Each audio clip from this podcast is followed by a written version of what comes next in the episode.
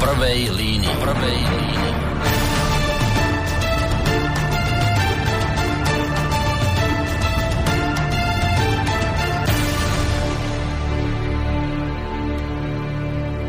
Príjemné stredajšie popoludne, vážení poslucháči z Banskobystrického štúdia Rádia Slobodný vysielač a konkrétne z relácie V prvej línii, pri ktorej počúvaní vás víta Boris Koroni. Sa tu opäť teda schádzame. Pravidelnému poslucháčovi nášho rádia iste neuniklo, že sa už stalo naozaj akousi tradíciou, a ja naozaj v tejto chvíli som veľmi rád, že môžem hovoriť už o tradícii, že sa tu v týchto popoludnejších časoch stretávame tak raz, dvakrát do mesiaca so zástupcami lesníkov, poľovníkov, urbárnikov, skrátka so zástupcami tých, ktorým naše slovenské hory, lesy, lúky, pasienky jednak prirásli k srdcu, ale samozrejme neraz ide aj o ich vlastný majetok, a tak sa teda celkom logicky a oprávnene zaujímajú o to, aký bude ďalší osud tých vecí, ktoré vlastne vlastnia.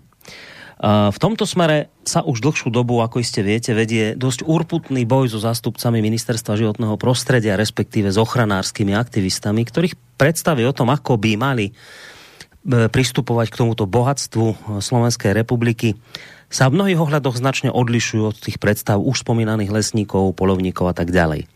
Najviac rozruchu medzi týmito dvoma tábormi spôsobila aktuálne pripravovaná novela zákona o ochrane prírody a krajiny, ktorá jednoducho povedané prichádza s novinkou, podľa ktorej by sa mali presunúť štátne pozemky v chránených územiach pod správy štátnych lesníkov do rúk štátnych ochranárov.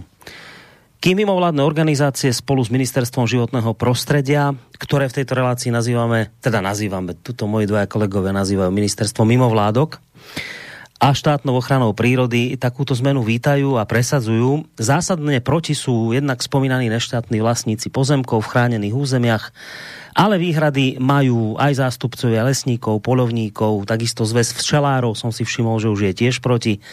Miestne organizácie Rybárskeho zväzu e, sa takisto kriticky vyjadrujú. Slovenská poľnohospodárska, potravinárska komora je proti. No a treba povedať, že značne kritický hlas zaznel už aj od Združenia miest a obcí Slovenska. Práve tejto novele, o ktorej teraz hovorím, my sme sa venovali viackrát v týchto reláciách, viacero dielov tejto relácie sme tejto novele venovali a dnes bude tiež o tejto novele reč, ale nie len. Budeme mať dnes viac tém, a to z toho dôvodu, že sa tu chystá jeden zásadný protest, respektíve protestné zhromaždenie, ale nie len o tom bude dnešná debata, reč bude aj o jednej včerajšej udalosti, ktorá sa odohrala v Banskej Štiavnici, a ja vám teraz nepoviem k nej nič viac, lebo to iste radi urobia moji hostia. Ja vám len bez nejakého kontextu teraz pustím krátky zostrih z tej štiavnickej akcie, aby ste mohli nasať atmosféru, ako to tam asi včera, ako to tam teda vyzeralo. Priatelia, keď ste tu takto odborníci, ukážte nám dopadovú štúdiu. Poprosím, ukážte dopadovú štúdiu, ukážte nám mapy, ale nie mapy z Google, čo ste pofotili, kde sú cesty, domy a rôzne stavby. Ukážte nám zameranie a dopadovú štúdiu. A ak nemáte dopadovú štúdiu, vy nemáte ani pracovnú verziu, tak prečo tu vlastne sedíme? Viete, prečo tu sedíme? Preto, aby ste si odfajkli, že toto zasadnutie prebehlo, že bolo prerokované, a vy rozhodnete aj tak, ako chcete, bez toho, čo títo ľudia tu povedia. A skúste to vyvrátiť, že to tak nie je, čo tvrdí. Skúste to vyvrátiť teraz. Skúste to vyvrátiť, že budete pozerať na pripomienky ľudí, že budete pozerať na nesúhlas ľudí, nech sa páči. A vymenujme si aj pozemky. Dopadovú štúdiu, nemáte nič, nemáte vysvetliť tým ľuďom, aký to bude mať dopad na nich. Vy proste ste sem prišli, ja neviem, či skade žijete, alebo skade ste, a klamete tu ľudí do očí. Ukážte mi oficiálnu dopadovú štúdiu. Ja som podpredseda výboru pre životné prostredie a, a, a pôdohospodárstvo. My sme ju nemali ani na výbore, lebo neexistuje tá dopadová štúdia. Chápete, ani poslanci sme ju nedostali, lebo neexistuje. A vy máte tú drzosť s Budajom a s jeho ministerstvom prísť a oklamať natvrdo ľudí. Vy nemáte, vy nemáte deti. Vy sa ráno môžete pozrieť do zrkadla. Vy ste im povedali, že, že nemôžu už tam chovať kravy, že nebudú tam môcť ísť na niektoré územia bez toho, aby, aby nemali súhlas niečo stavať, že všetko už bude podmienené vašim súhlasom alebo vašim povolením. Si pozrite, čo bolo Liptovské revolúcie, ako sa postavili ľudia proti vám, ako vás znali, ako bolo v Ružomberku, lebo tamto ľudia pochopili. Tam tí starostovia sa všetci spojili aj s ľuďmi, tam prišlo toľko ľudí, že sa to skončilo. Ide vám len o to, aby zo Svetovej banky prišlo budúci rok peniaze, preto vás tlačí čas a Budaja, že to chce mať do konca roka uzavreté. Tu je úplne jedno, aký majú ľudia názor. Úplne to mi jedno, ako majú. Prečo si nedáte do tej ochrany, ja neviem, Mestské lesy Bratislava? Lebo tam je trošku iná logika, tam by vás ľudia zjedli, keby tam nemohli chodiť. Ale tu si dovolíte ľudí šikanovať po vidieku, naprieč celým Slovenskom. Je toto normálne? A ďalšia vec, chcem sa spýtať. Ja mám len pár hektárov. Akým právom vy ste mi vstúpili na môj pozemok, ktorý je riadne označený zákaz vstupu súkromných pozemok? Ja si to nemôžem na základe toho, že ten druhý stupeň oplotiť. Mám to označené v zmysle zákona. Na základe vyjadrenia ministerstva vy ste mi dvakrát vstúpili na môj súkromný pozemok. Riadne označený zákaz vstupu súkromných pozemok. No v zmysle čoho? Ja vám chodím do bytu, ja vám chodím na váš majetok. No, ak ste v tom zvuku, v tom krátkom zostrihu spoznali okrem tých rôznych hlasov, ktoré tam zaznievali, aj hlas poslanca Národnej rady Miroslava Suju, tak ste tipovali správne. Ide mimochodom o toho istého Suju, ktorý sa mal na nedávnom inom protestnom zhromaždení, konkrétne vo Svite, vraj pokúsiť napadnúť štátneho tajomníka rezortu životného prostredia Juraja Smatanu, ktorý potom na neho, ako si ste pamätáte, podal aj trestné oznámenie. No ale na tejto akcii v Banskej Štiavnici, z ktorej som vám púšťal tento krátky zvuk, tam nebol samozrejme len spomínaný poslanec Suja, nakoniec počuli ste to tam, tie výkriky ľudí, bolo ich tam dosť, bola tam plná sála ľudí, ktorí rozhorčene dávali najavo svoj nesúhlas s tým, čo sa odohrávalo v miestnosti, kde sedeli. A čo je podstatné, a aj moji dnešní hostia tam boli, takže nám iste radi doplnia celý ten kontext tejto udalosti. Ja myslím, že preto, aby sme vedeli nasať atmosféru, aká tam bola, tak pre túto chvíľu to stačí. Takže to je tá druhá téma, ktorej sa venovať budeme dnes, ale je tu ešte aj tretia téma. Na, dnešný, na dnešné popoludne, respektíve podvečer, máme ešte jednu aktuálnu témičku a tá znie takto. Medveď opäť napadol človeka. Šelma len pred niekoľkými hodinami zranila ženu v okrese Poltár. Viac informácií má Martina Kašiarová. Martina, ako sa to teda stalo? Dobrý večer, áno, v tejto chvíli už máme presnejšie informácie o tomto útoku od záchranárov. Išlo o päťdesiatosemročnú ženu, na ktorú zaútočil medveď v ovocnom sade. E, stalo sa to v alebo pri obci Hradište, teda v Poltárskom okrese. Keď prišli na miesto záchranári, tak jej ošetrili viaceré krvácajúce zranenia, ktoré mala po celom tele. E, zastavili jej teda krvácanie, no ale mala poranenú aj hlavu, čiže leteckí záchranári ju museli previesť sem do Banskobystrickej Rooseveltovej nemocnice. Keď ju prevážali, bola už v stabilizovanom stave, no ale samozrejme v poriadnom šoku. Uh, a presne tak ide už uh, v krátkom čase o druhý útok medveďa. Pár dní pred koncom augusta sa stalo niečo podobné, ale s menšími, teda s menším rozsahom zranení v obci Dúbravy, čo je v Detvianskom okrese zase. No a kým my teda novinári, ale aj ľudia sledujú a počítajú tieto útoky, tak štát počíta, koľko šeliem vlastne u nás v lesoch žije, koľko medveďov. Uh, doteraz zbierali vzorky trusu alebo srste, poslali ich na dé en á analýzu, podľa ktorej zistia teda ich čo najpresnejší počet. Ministerstvo životného prostredia totiž hovorí, že až vtedy budú môcť stanoviť nejakú stratégiu, urobiť nejaký plán, že čo s medveďmi a ako túto už pomerne napätú situáciu riešiť. No, tak to je, vážení poslucháči, naša tretia téma. Medveď opäť útočil, tentokrát v okrese Poltár, ako ste počuli. Aj tejto téme sa dnes budeme venovať. E, hostí veľa, času málo, tak ja už držiavať nebudem a idem ich rovno privítať. Tí, ktorí sú tu už s takými stálicami a stabilne, to je Pavel Zacharovský, predseda Urbáru Vyšná Boca. Dobrý deň ti prajem. Dobrý deň a prajem pekné popoludne všetkým poslucháčom Slobodného vysielača. Tvoj parťák, ktorý sem chodí a bez ktorého ty sa nepohneš ani na krok, to je Rudolf Huliak, predseda pozemkového spoločenstva obce Očová, člen prezídia Slovenskej poľovníckej komory. Dobrý deň aj tebe, Rudo. Dobrý deň, prajem, prajem všetkým pekný podvečer. No a vždy sa mení len ten tretí host, aj keď teda tento host, ktorý tu je, to, on to tu nemá tenkrát poprvé, asi dve relácie dozadu, možno tri relácie dozadu tu bol s nami. Ján Nôžka, lesník z Poľany. Dobrý, dobrý večer, vážení poslucháči. Tak, dobrý večer, alebo dobré popoludne, ako už len chcete. Je to kontaktná relácia, takže skôr ako sa pustíme do debaty, ešte vám poviem tie možnosti, ak budete cítiť potrebu, ako sa zapojiť do tejto našej dnešnej debaty. Môžete nám písať maily už od tejto chvíle na adresu studio zavináč slobodný vysielač bodka es ká. Môžete reagovať takisto aj cez našu internetovú stránku, keď si kliknete na zelené tlačidlo otázka do štúdia, alebo prípadne aj priamo zatelefonovať Uvidíme, ako vás táto trojica pánov vyprovokuje k tomu, že zatelefonujete. A možno zatelefonujete nejakú otázku, možno budete chcieť povedať niečo pozitívne, možno budete chcieť negatívne reagovať na to, čo budete počuť. Skrátka, je to slobodný vysielač, to znamená, že môžete povedať názor, aký už len chcete. Číslo sem ku nám do štúdia nula štyridsaťosem tristoosemdesiatjeden nula jeden nula jeden. Dúfam, že sa áno neurazíš, ale začne týmito dvoma pánmi, lebo oni jedno, jednak stále chodia do tejto relácie, ale nech jednak... Dobre, super. Oni, je, vás teraz furt všade vidím, či na Facebooku, v, v televízii som vás teraz videl nejakej, tam ste niečo proste rozprávali. Všade proste vidieť, že fungujete a dosť intenzívne sa mi vidí, že v poslednej dobe ste pridali. Či sa mi to len zdá, či je to tak naozaj? No, vzhľadom k tomu, že vlastne tento komplet, komplot ministerstva mimovládnych organizácií pána Kotolníka sme odhalili práve my dvaja na Slovensku, tak si považujeme za potrebné o tom všetkom informovať, aké úskoky si pred, na títo predstavitelia tohto mimovládneho ministerstva pripravili na občanov Slovenskej republiky a pobádali sme trošku aj v minulosti, že kde sa to všetko začalo, akým spôsobom sa to naštartovalo, vlastne už pri, sa, pri samotnom vstupe Slovenska do Európskej únie, a že pán Budaj je len pokračovateľom predchádzajúcich vlád. Ale by som povedal tým najráznejším.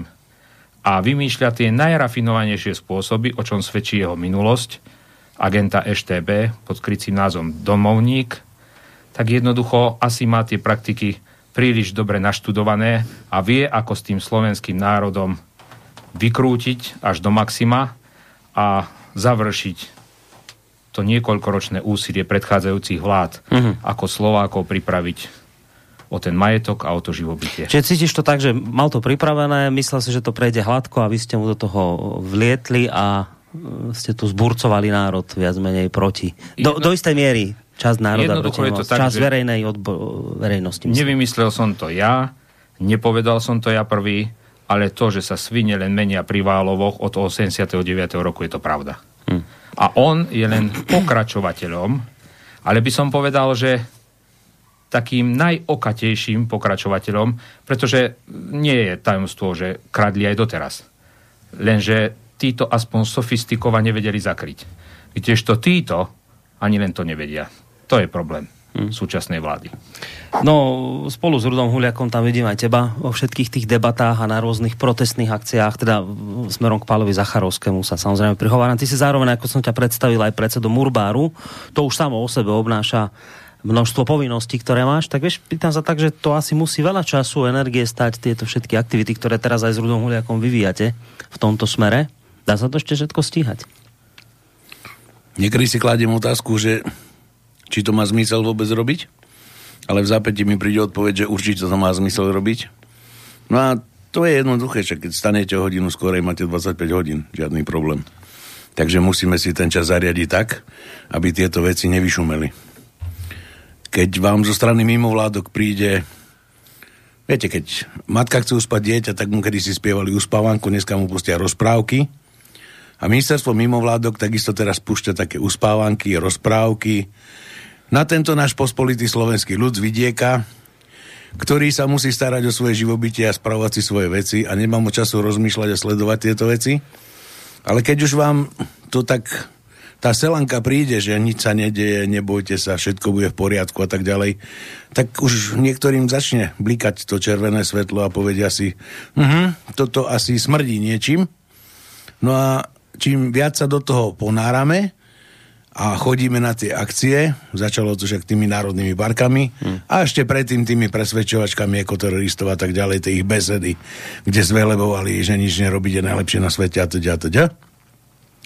Tak potom jednoznačne prídete k tomu, že uh-huh, pozor, tu sa niečo deje a časom zistíte, že tu sa niečo chystá a časom zistíte, že niekto to mal pekne vymyslené, urobiť to potichučky s tým, že ľudia na to nebudú ani reagovať a hlavne tá metodika toho ministerstva mimovládok, že robia všetko ex po.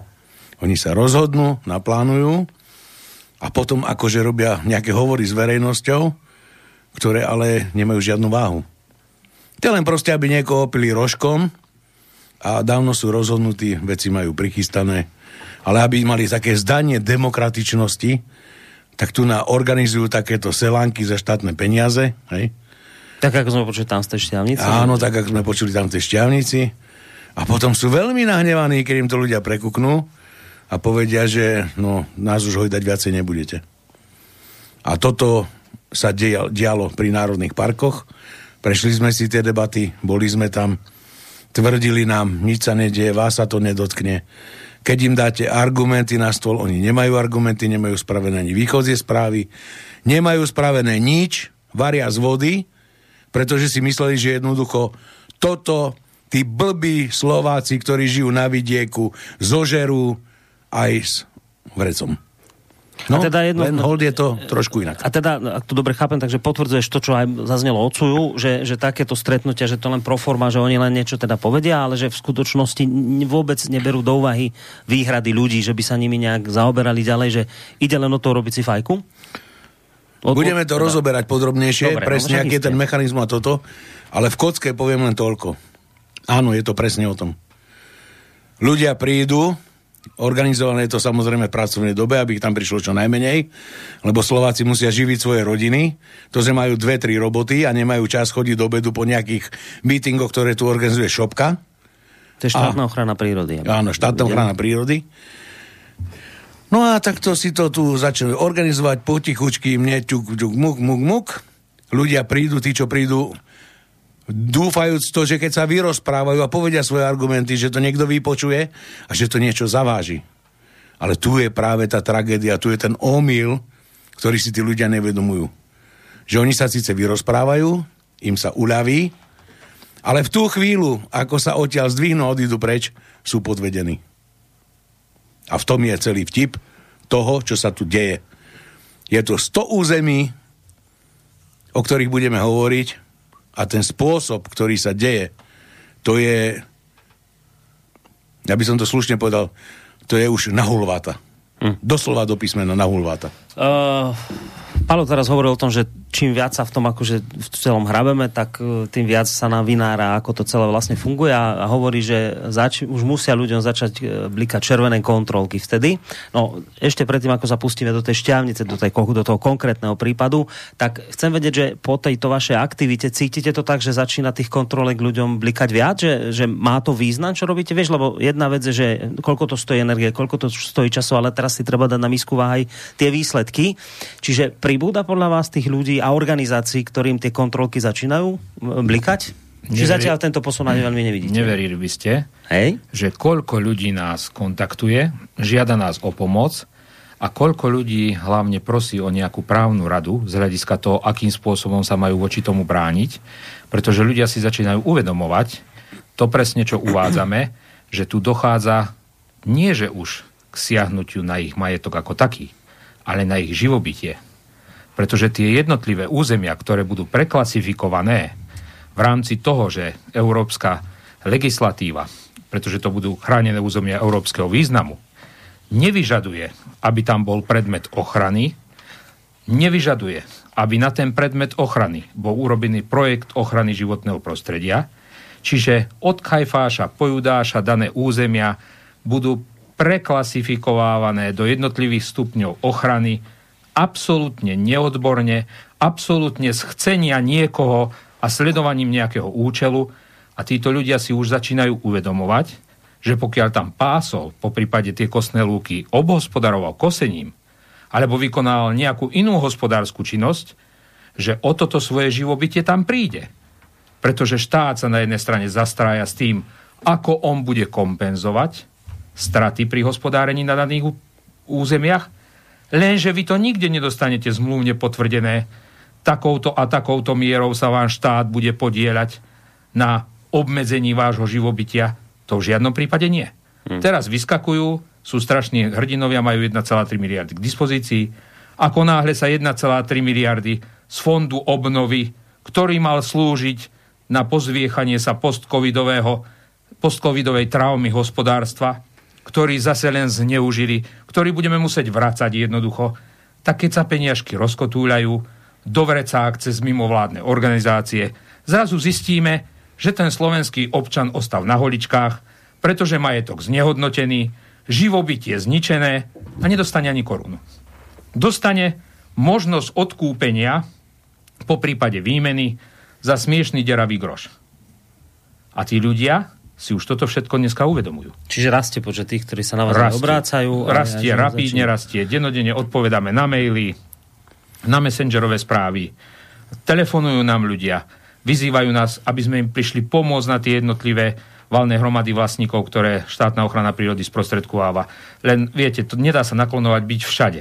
Tak aspoň dobre mienenou radovým vieme hmm. poradiť, akým spôsobom sa majú brániť. Paľo sa asi nadýchol, či si nechcel si nič, či to si len tak zafúčal. Ja som mal kedysi takú zásadu, že som nezdvíjal neznáme čísla. Mm. Ale bohužiaľ, posledný mesiac ich mám denodene aspoň desať. A sú to fakt neznámi ľudia, ktorí sú zúfali. A so slzami v očiach nás prosia, aby sme prišli a pomohli im. Viete, čo je to tá beznádej, keď ľuďom berú živobytie? To nie, že im berú majetky, im berú živobytie. A úplne na drzáka sa im smejú do očí štátni zamestnanci, ktorí sú platení z ich daní. Tupelá, neodborné, bez odborných podkladov, ktorí si tu na urobili z tohto Eldorádo a myslia si, že môžu riadiť galaxiu. Pretože majú dobré krytie na ministerstve mimovládok, ktoré naopak ich ešte trenuje k tomu, aby boli čoraz zdržejší, arogantnejší a tvrdo presadzovali svoje. A toto je tá tragédia. Jano, len tak vieš, ty lesník z, z, z Poľany, keď to tak vidíš, že cítiš to tak, že rastie ten hnev, rastie počet ľudí, tých, ktorým kontrolky blikajú. Ty nie si teraz s týmito dvomito pánmi tu v, tej, v tomto zainteresovaný priamo. Len taký tvoj názor, že či možno badať v tomto smere nejaké naozaj prebudzanie ľudí. Ako to tak ty vidíš z tej Poľany, keď určite sa dole pozrieš? Určite aj rapidný postu, posun, ako po tých rokovaniach, keď sa prerokovala uh, novela päťstoštyridsaťtri a boli sedenia po jednotlivých národných parkoch, kde sa to zúčastňovali ľudia, uh, majitelia pozemkov, neštátni vlastníci, aj štátni vlastníci. Tak postupne to, tá, ten odpor voči ministerstvu životného prostredia stúpal, pretože oni nechceli rokovať, oni si chceli len zapísať to, že to prerokovali. Oni si na oko vypočuli, od koho chceli nejaké názory, ale nezapracovali ich nikde a majú pripravené niečo, čo tento, táto krajina s lesnícko-agrárnym zameraním vôbec nepotrebuje.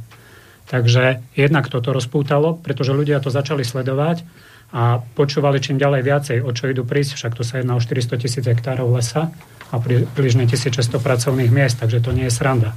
My nemôžeme byť do nekonečná montážnou dielňou, aj tak tie dielne už odchádzajú inde, pretože už aj pracovná sila je tu pomerne drahá, takže neviem, čomu sa už budeme venovať, ak má tu zostať, ako si oni predstavujú, bez zásah a rezervácia pre vlky a medvede, tak vidiek s dva celé sedem miliónmi obyvateľov sa s tým nestotožňuje. Hmm. Väčšina vidieka.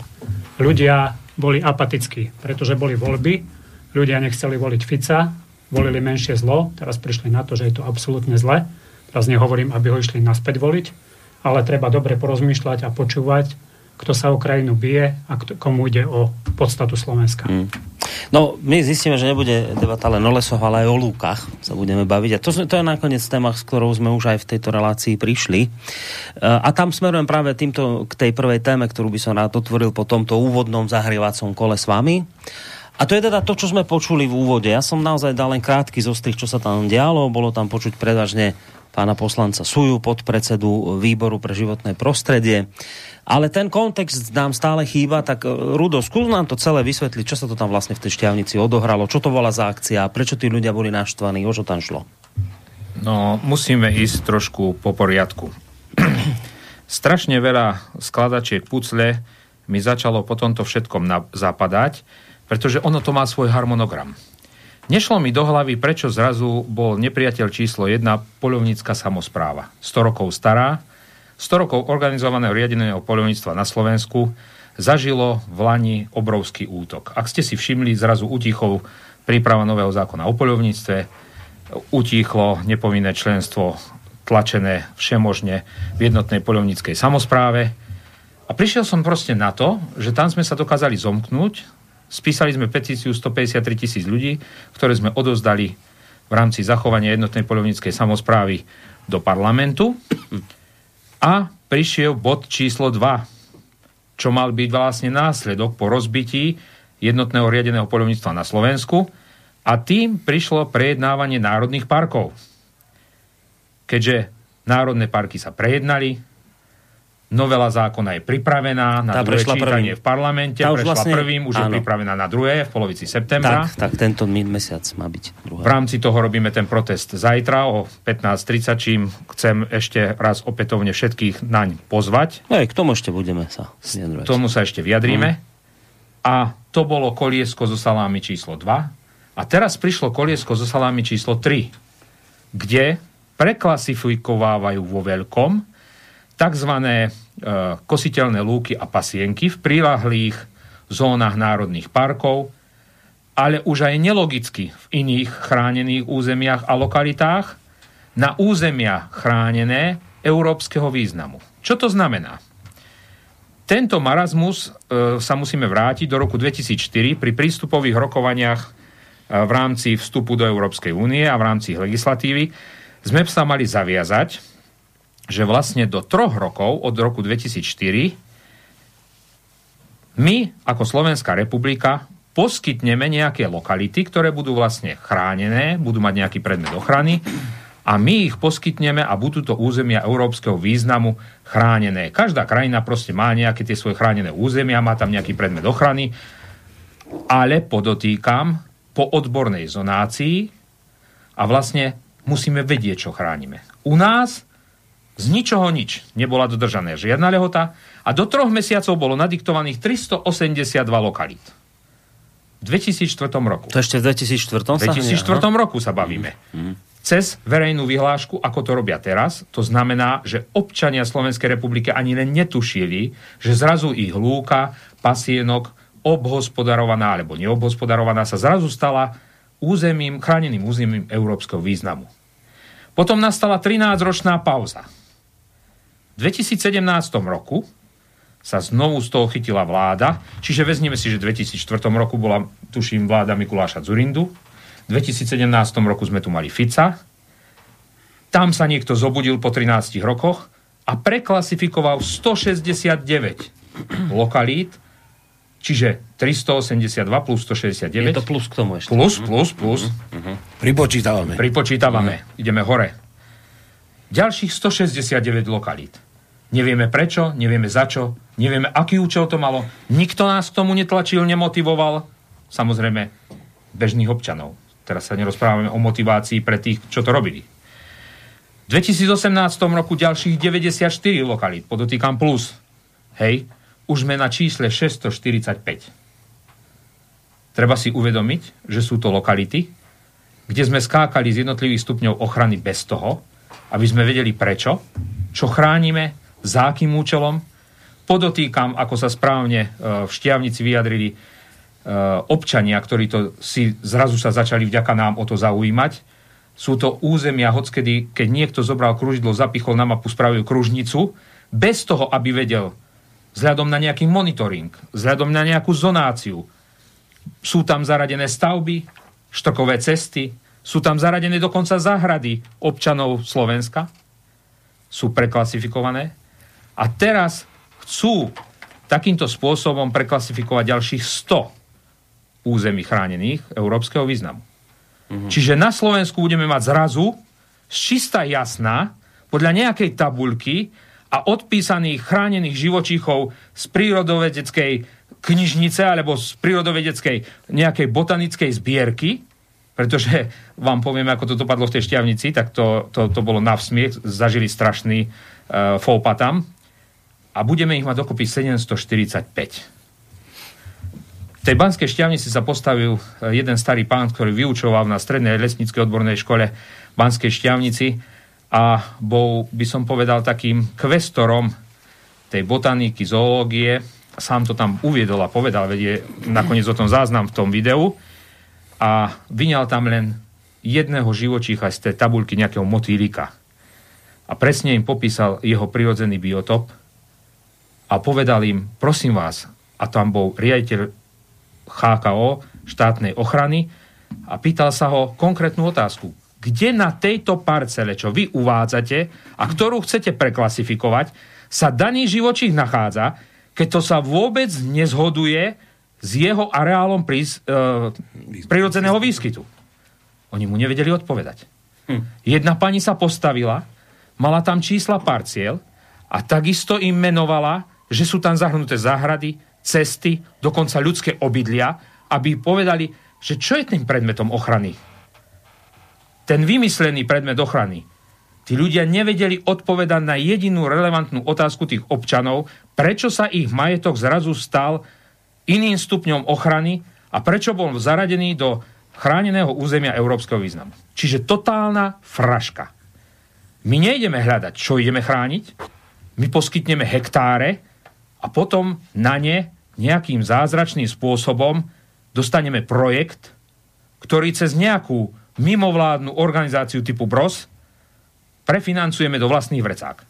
Národné hospodárstvo nám krváca, ale my vyhadzujeme peniaze z okna. A toto je problém celej Štiavnice. Takisto tam boli, ako mnoho iných momentálne obcí, prebieha to po celom území Slovenska, je mnoho obcí, všetko podotýkame v pracovný deň, v pracovnom čase, kde sa nemôžu dostaviť pracujúci ľudia, aby obhájili alebo aby aspoň námietku povedali, že prečo je to. Nikto im nič nevysvetlí. Odfajknú si na zozname miesto konania, to je všetko. Pokiaľ sa daná e, debata otvorí, hej, hmm. no tak je to automaticky zobrané, že štátna ochrana prírody si splnila s okresným úradom, odborom životného prostredia svoj účel. A ešte v tej Štiavnici bolo zaražajúce to. Štiavnica patrí pod Banskobystrický kraj, a na jednanie prišli z okresného úradu z Nitry.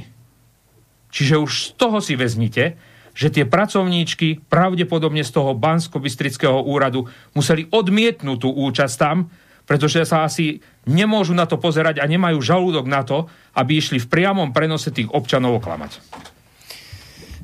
No, ja teraz priznám sa celkom, ja nerozumiem jednej veci, tak skúsim sa to spýtať jednoducho. Ja mám nejakú lúku, ktorú som zdedil po starom otcovi a teraz ja zistím, že zrazu to spadá do toho chráneného územia a keď prídem na takéto stretnutie a spýtam sa, že, že a prečo to tam je tá moja lúka, tak oni mi neodpovedia, že prečo? Ty, že čo je predmet ochrany, vôbec nezistím, že prečo sa tá moja lúka... Prvé je vôbec šťastie, že zistíš, pretože je to robené formou vyhlášky vzhľadom na zákon, ako náhle tam päťdesiat a viac vlastníkov, je to formou vyhlášky, čiže je to na vývesnej tabuli obci, na web stránky obci.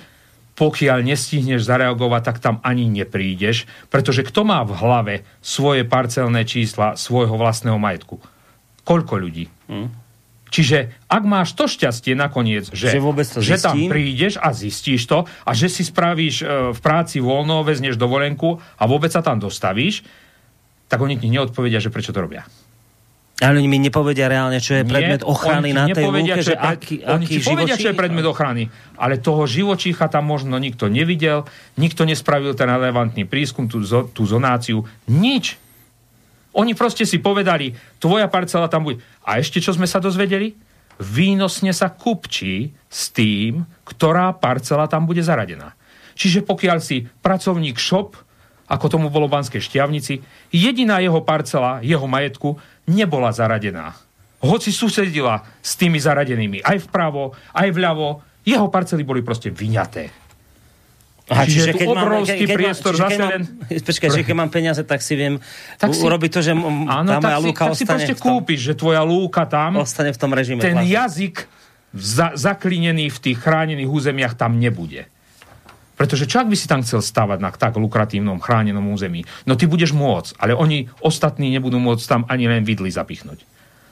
Toto je princíp. No a nechce sa mi to celkom veriť, že to naozaj takto môže fungovať, lebo, lebo neviem si predstaviť, že naozaj, že, vieš, že to je áno, že dá sa to tak, že, že mám lúku a teraz vymyslia tam, že ja vymyslím si teraz, že je tam nejaký motýl, ktorý tam reálne nie je. Však to by som okamžite odhalil, že je to klamstvo, nie? Že to nemôžeme takto klamať. Ale môžete ho tam časom doplniť. Už budeš mať vyhlásenú ako chránené územie a doplnia ti tam ďalší predmet ochrany. Akože čo, že už toho motýľa neriešme, toho dajme bokom a nájdeme tam niečo iné, čo chránime? Áno. A takto sa to robí? No napríklad, keď sme mi dávali žiadosť na lov medveďa hnedého, tak sú územia európskeho významu, kde medveď je predmetom ochrany a kde medveď nie je. No tak kde nie je, tam môžeš loviť, kde medveď je predmetom ochrany, aj keď je to mozaikovite, že je to územie, dajme tomu dvadsať tisíc hektárov, tak na desať tisíc môžeš a tam, kde sú tie územia európskeho významu, tam nemôžeš. Aj keď ten istý medveď prechádza cez to isté, alebo sa pohybuje na tom území. Takže pokiaľ príde k tomu, že tých území bude toľko, ako Rudo povedal, čím ďalej viac, tak sa dostaneme postupne k tomu, že na tých územiach európskeho významu napríklad nebudeme môcť ani poľovať, lebo tam bude nejaký predmet ochrany a poľovníctvo ako činnosť tam nebude žiaduca. Takže postupne sa, nie teraz, teraz ťa umámia sladkými rečami, že je to všetko v poriadku, stupeň ochrany dvojka napríklad zostane dvojka, ale časom ti to tam nájdu, alebo nájdu spôsob, ako ti tam znemožniť hospodárenie a brať na to peniaze. Keď ti poviem jednu vec, že už z ich hradov prenikli informácie, že sa to robí tak, že z botanickej zbierky sa vytiahne motýl prešpendlený špendlíkom, vytiahne sa špendlík, motýl sa položí na skalu, alebo sa tam prilepí sekundovým lepidlom, odfotí sa, alebo sa donesie mlok, škatuli od topánok, tiež sa položí k potôčiku a nafotí sa. Budeš tomuto veriť? Budem, lebo toto mi hovoril svojho času jeden pán zo štátnej ochrany prírody, no, ktorý tam doma už nerobí. Prišiel mi to povedať, že sa to takto robí a on hovoril, že normálne vypchatý vták nejaký. No, luchaň. Niečo takéto sa postaví niekde na lúku. Vypchatý, no ešte na tej podložke stojí, ale že trávu, tráva áno, tú podložku zakrie. Podložku. To sa proste nafotí. A to mi hovoril pred rokmi. To sú, to bude päť šesť rokov dozadu. A ja som to si tak vral, že tak som si ho vypočula, vrajím, že to už bude asi trošku za hranou, čo hovorí. A vy to vlastne teraz hovoríte toto isté, že sa to takto deje. No, nie, není to za hranou. To je realita týchto dní. A ty si myslíš stále naivne, že ti to nemôžu urobiť. Už len to, že sa zúčastníš tam a oni ti naspievajú všetky somariny, ale nemajú žiadny papier, nemajú žiadnu východiskovú správu. Tie územia odkreslili z Google Earthu. Ani nevedia, tušia, ktoré parcely tam nemajú byť, lebo to si veľmi dobre páni štátni ochranári dajú na to bacha, aby tam neboli ich parcely, aby neboli do budúcna zaťažené akýmkoľvek územím európskeho významu, lebo svoje parcely tam nemajú. A to je isté, to nám povedali tí miestni ľudia. Šéf ochrany prírody tam svoje parcely nemá zahrnuté, ale inak sú tam natrieskané domy ľudí, potoky, cesty, úplne na hulváta. A keď sa ich pýtali, ukážte, doneste, však nakoniec ste to počuli v tom videu, tak nič. Potom povedia, tak sa zaručte, že títo ľudia nebudú oklamaní a že tu na to, čo poviete, bude dodržané. Dajte im to písomne. Viete, čo povedal ten človek? On nemá na to kompetenciu. No tak na čo tam liezol ten Dilino? Koho reprezentuje? Viete, aký je rozdiel medzi tými ľuďmi, ktorí tam prišli obhajovať svoje živobytie a tými ľuďmi, čo tam boli tí traja pajáci oblečení v zelených šopkárskych uniformách? Že títo ľudia si zobrali dovolenku a títo tam boli za peniaze, ale za peniaze nás a robili proti nám. A toto je pracovná metóda ministerstva mimovládok. Od samého začiatku. Odrb, odrb, odrb. Žiadne férové jednanie, samý nátlak, samé medové rečičky a keď príde na lámanie chleba odborná debata, tak je ticho, mlčanie a nakoniec povie, nemám na to kompetenciu. Tak keď nemáš na to kompetenciu, tak sa zaši do svojho úradu, napíš tam ministrovi Kotolníkovi, že si neschopný a choď od toho preč. To sa už nedá na toto ani pozerať, ale je to na tých sto územiach, neviem, koľko prešlo tých debát, možno tridsať, možno štyridsať. Zovšadiaľ ich ľudia ženú. Doslova ich vyhadzujú, vypiskujú a vyhadzujú ich von odtiaľ. Však im berú ich živobytie. On im natlačí lúku do územia európskeho významu a on dokosil, on dochoval. Jednoducho dochoval dobytok, ktorý ho živí, z ktorého má nejaký užitok. Tu nejde o mamon, o vlastný majetok. Tu už siahame na živobytie tých ľudí. Toto už Slováci pochopte. Vieš, mne len teda naozaj nechce, akoby nechce ísť do hlavy to, že by sa to, že by sa to dialo až tak, takto podvodne, že naozaj by to robili takto, že, že takto na drzovku, že naozaj motýla vypreparovaného odfotíš, lebo to už je to už je nie, že len podvod, to už je, to je že zákernosť, to už je, to už je niečo akože pre mňa nepredstaviteľne za hranou, preto nechcem veriť tomu, že až takto by to ďaleko zašlo. Viem si predstaviť, že, že nájdu nejaké živočícha, ktorí by nemuseli byť chránené, ale povedia, že je a budú to takto nejako všemožne otáčať, ale že by sa teda až takýchto podvodov dopúšťali, to mi nechce hlava proste zobrať, že by to až takto na drzovku, takto na hulváta išlo, hovoríme, nechce sa mi to hovoríme. veriť. Z reálnych skutočností, z reálnych výpovedí ľudí, ktorí to skutočne realizovali a hlavne z postrehov ľudí. Niekoľko ľudí prišlo za nami a povedalo nám, veď si pozrite tú mapu. Im nejde o lúky, ktoré sú zarastené hlušinou. Im ide o krásne, vykosené, obhospodarované parcely. Vážne sme to potom pozerali, tie mapy. Oni tam nedá, nezaradia hlušinu s náletovými drevinami, o ktorú sa nikto nestará. Sú to fakt krásne kosné lúky, kde sa pasie dobytok, kde si ľudia kosia, kde sa proste o ne starajú. O čo tu potom ide? Veď aj my si tú otázku kladieme a tí ľudia už na to postupne prichádzajú. Veď to... Stačí sa ísť, naozaj tabuľku pošleme každému k dispozícii, kde sú tie stretnutia, stačí tam na tie debaty ísť. Veď my neklameme, my rozprávame fakty. Nie na jednom stretnutí sme boli a tí ľudia telefonujú, stále telefonujú, poďte nám pomôcť, poďte nás zachrániť, my sa nevieme brániť. Viete, čo to je, keď občan Slovenskej republiky, ktorý si poctivo platí dane, celý život robí a stará sa o tú svoju dedovizeň, lebo mu to poskytuje formu obživy a zrazu ten človek ostane na holičkách a nevie sa voči vlastnému štátu, kde odvádza dane, odvody, brániť. To s čím toto v súvi... To, je, to sú normálne fašistické metódy.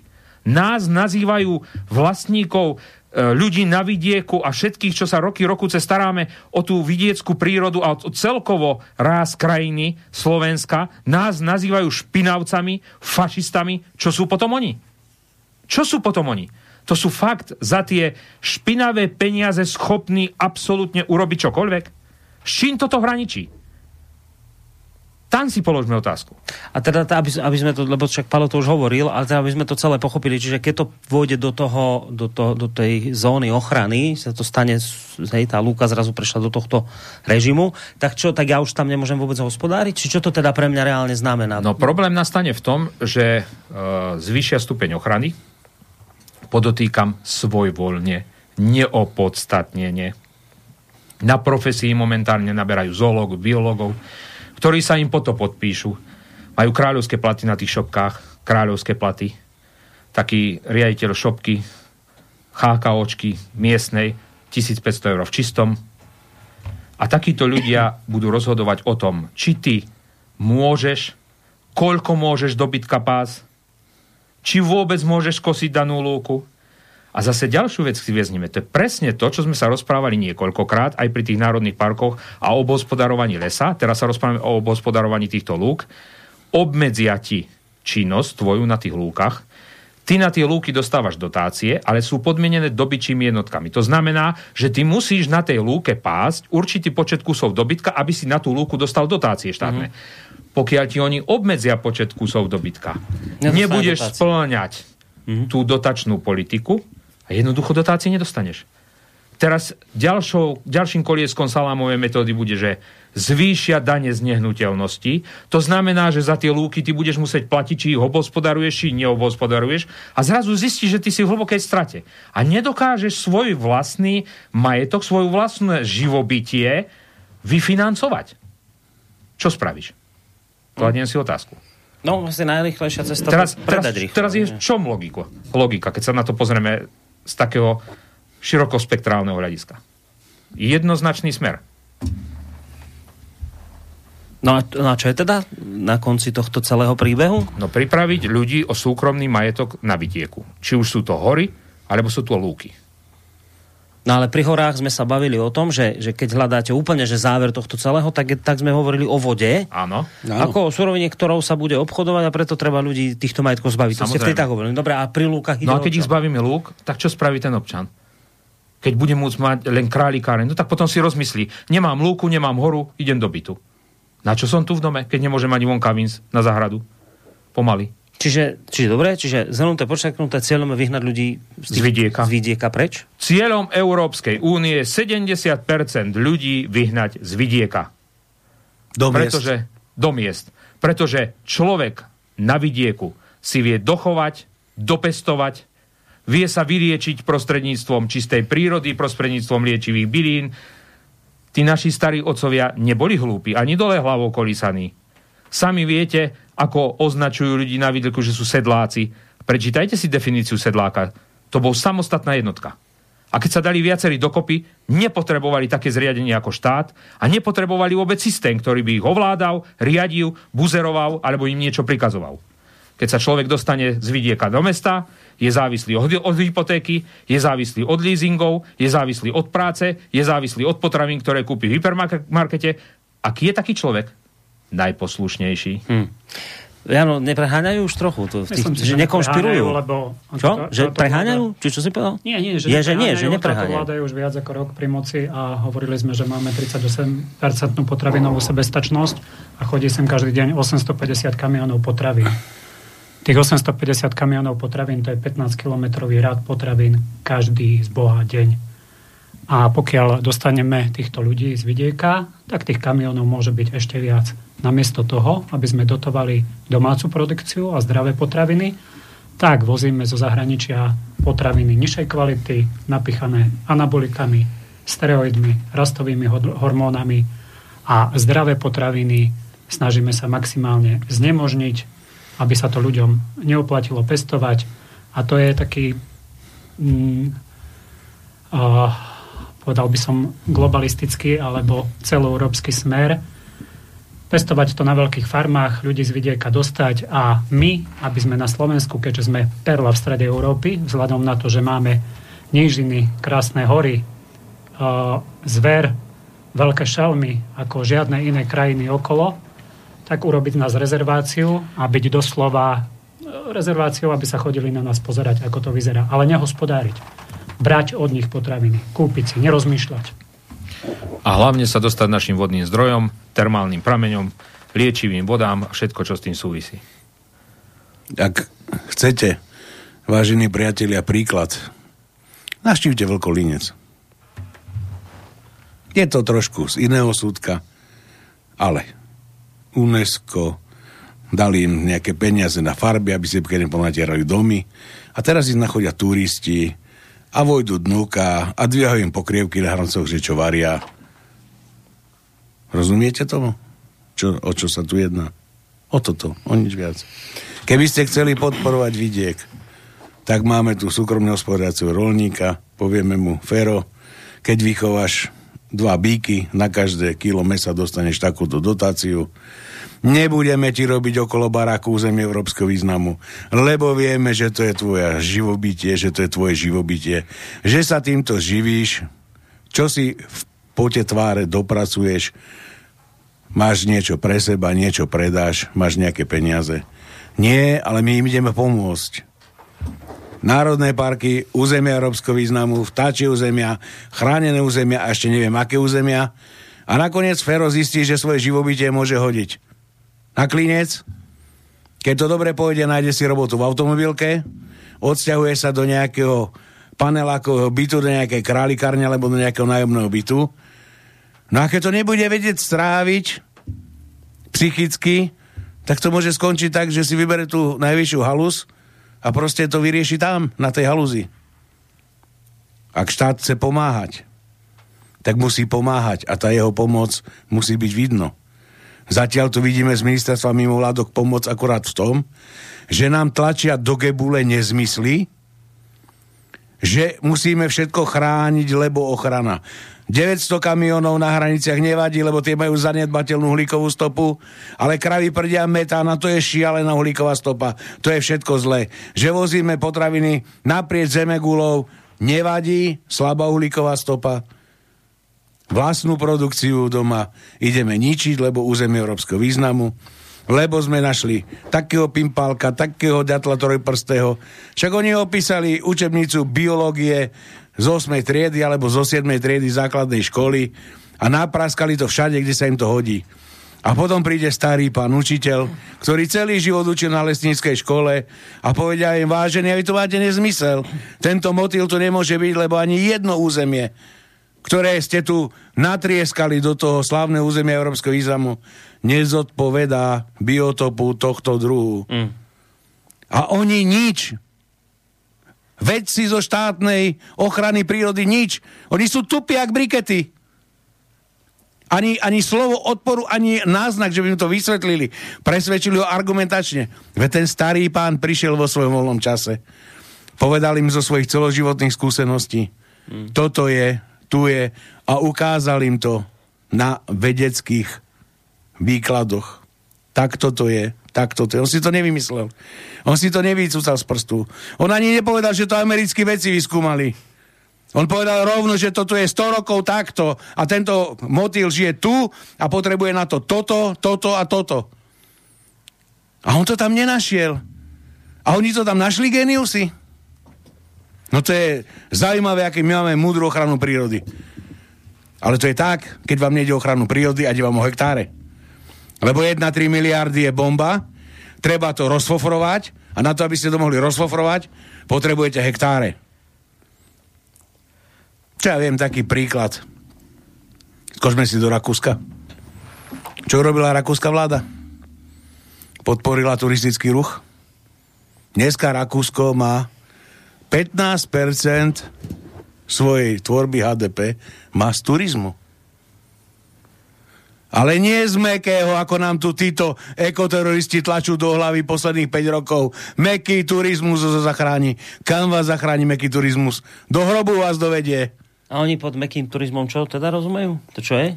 Mäkký... No to sú, keď vyfačíš veľa trávy, tak ti zmekne hlava a potom presadzuješ mäkký turizmus. To je celé, o čo im ide. Bo to je mäkký turizmus. No, to je čo meka. Je to teda mäkký turizmus? Čo? Nejaká regulovaná chodenie po chodníkoch, budú tam máš zavádzať vyznačené chodníky, poplatky, dajú ti tam semafor, kde to není pre ľudí, nevie, kde to je. Proste spravia ti koridory, kde sa môžeš pohybovať, kde, kde si môžeš grgnúť, prdnúť s prepáčením a takto. Proste to není o tom, aby si ty v súlade s prírodou užíval krajinu. To je proste zase marazmus, ktorý si niekto vymyslel od zeleného stola z Bratislavy a núti meniť podstatu slovenského agrárno-lesníckeho žitia ako taký. Veď poviem príklad, napríklad, keď si vezmeme, že Európska únia nám do legislatívy nanútila, že keď kováme kravy na mäso, nie na mlieko, tak na Slovensku môžeme vydotovať v rámci dotačnej politiky a v rámci legislatívy Európskej únie len dvadsaťjeden tisíc osemdesiat kráv chovaných na mäso vydotovať. My ich dneska máme cez sedemdesiat tisíc. Každým rokom ministerstvo pôdohospodárstva kráti dotácie na kravy chované na mäso. Do osemdesiateho deviateho roku bola norma na človeka dvadsaťpäť kilogramov hovedzieho mäsa na hlavu na rok. Viete, koľko je dneska? päť kilogramov. Hovedzieho mäsa na hlavu a na rok. Už je to na kraji, na pokraji správnych zásad výživy. To sú všetko holé fakty, ktoré uvádzajú renovované poľnohospodárske časopisy. No. Takže o čo tu ide? Veď stačí ľudia, sadnite si doma, začnite používať zdravý sedliacky rozum a spájať si hlavne fakty. O čo komu ide? A akých štátnych úradníkov si platíme? A platíme si ich preto, aby vymýšľali spôsob, ako nás pripraviť o holé bosé životy, o strechu nad hlavou a o to posledné, čo nám ostane. Dobre, teraz, aby sme to ešte celé tak, akože ne, nejak dali do nejakých rámcov, toto s tými lúkami to nespadá pod tú novelu zákona o ochrane e, životného prostredia. Toto je niečo úplne to iné. To je nad rámec. No, a tá, e, tá novela, o ktorej sme už viackrát tu rozprávali, to si aj ty spomenal, tá bude teraz v druhom čítaní v septembri. Áno. Uvidíme, či prejde, či neprejde, však k tomu sa budeme baviť ešte aj v súvislosti s tým blížiacim sa štrajkom. A toto s tými lúkami, to je vlastne čo to? Kedy sa to má prerokovať v parlamente? A ako je to? V akom je to teraz legislatívnom stave? To sa neprerokováva v parlamente. To Nie, Nie to... to sa deje svojvoľne. Čiarka musí byť čiarka urobená, že to bolo prerokované s ľuďmi a potom sa to vyhlási. Toto sa potichúčky, keby sme na to neboli prišli, tak toto sa potichúčky deje pod rúškom. To sa deje pod rúškom proste uh, covidu a všetkých tých opatrení, aby si to ľudia nevšimli. Hej? chodia na obce. Potvrdenie oznámení prerokovania zaradenia navrhovaného územia európskeho významu do, národu, do národného zoznamu územia európskeho významu verejnou vyhláškou. Je tam obec mesto, potvrdzuje sa na úradnej tabuli obec mesto, bola po dobu minimálne pätnásť dní vyvesená pozvánka Ministerstva životného prostredia na prerokovanie zaradenia lokality es kú é vé štyridsať dvadsaťšesť Lúky Poľany do národného zoznamu európskych území podľa paragrafu dvadsaťsedem bodka tri odstavec zákona päťstoštyridsaťtri z dvetisícdva roku zbierky o ochrane prírody a krajiny, znení neskorších predpisov s vlastníkmi, správcami, nájomcami pozemkov dotknutých zamýšľanou ochranou spolu s mapami navrhovaných území európskeho významu a zoznamom parciel registra C a E katastra nehnuteľnosti navrhovaného územia európskeho významu. Toto prišlo na obce, tieto dajú na úradnú tabuľu a toto sa deje bez vedomia parlamentu, bez kohokoľvek, proste v tichosti pod od roku dvetisícštyri. sedemstoštyridsaťpäť území. A podmienka je akorát jedna, musí to byť prerokované. Aha. Nič viac. Rezortnou vyhlášková dosť. Tak. Či a je ako, to vybavené. Čiže ako náhle je to prerokované. Áno, ako náhle je to prerokované. Za... Aj keď tam príde nula ľudí povedia, že a to rokovanie záujem. Otvoria, tak je to prerokované, fajka je splnená. A tým pádom bola splnená. A oni to majú hotové. Áno. Podmienka v zákone prerokovať. No, dobre, teda, teda, teraz mi začína dávať, lebo to, ja, to som nepustil ten čas zvuku, ale keď si to pozriete celé, ten, to natáča, myslím, pán Kúfa, Filip. Áno. Uh, ten, uh, ten video záznam, tak tam tí ľudia bojovali za to, aby sa, sa vôbec tá schôdza neotvorila. Áno. A to som celé tomu nerozumel, že o čo tam vlastne išlo. Potom som tam aj teba počul, ako vykrikuješ, že tu je COVID, ja sa bojím, nás je tu veľa v miestnosti. Lebo sme hey, prišli no, na fintu, ako no im to, znemožniť no pootvárať. No toto mi povedzte, lebo však teraz to mi začína dávať význam. Čiže, čiže toto, toto s tými lúkami, na to nebude žiaden parlament, vláda, nikto nič. Nikto to, je, to je proste niečo, že stačí, že, že sme to dali, vyvesili niekde na stránku obce. A že sa to prerokovalo. A, a, a teda ľudia mohli prísť. Ne, keby neprišiel, nikto nevadí, my sme to otvorili, prerokovali, fajka je odfajknuté a už to dávame do tohto režimu. Áno. A teraz vy vrajte, že dá sa to teda jedine s týmto bojovať. Ako teda? Že, čo ste, čo ste, čo že tí ľudia dali? Nebudú ľahostajní, prídu na to zhromaždenie, nedajú sa rozdeliť, nedajú sa rozbiť. A jednoducho vláda nás mučí s nejakými covidovými opatreniami. No tak nech prídu všetci vlastníci na to prerokovanie. Spočíta sa, koľko je tam ľudí. A dodržia sa covidové opatrenia. To znamená, chcete otvoriť prerokovanie, dopúšťate sa trestného činu, podáme na vás trestné oznámenie. Neotvárate rokovanie, ďakujeme, dovidenia. Nie, že zrušíme rokovanie. Neotvárate rokovanie. To je základ. Nesmie sa proste otvoriť rokovanie. Nesmie sa otvoriť rokovanie. Nech si to ľudia natočia na mobily, aby tá dotyčná osoba, ktorá tam príde všemúdra z toho životného prostredia, povedala, neotvárame rokovanie. Vybavené. Jednoduchý vzorec tam platí. Ak má miestnosť sto miest, kde môžu prísť účastníci, podľa covidového opatrenia môže byť obsadená na sedemdesiatpäť percent, ale, ale to len v rámci zeleného semaforu danej lokality.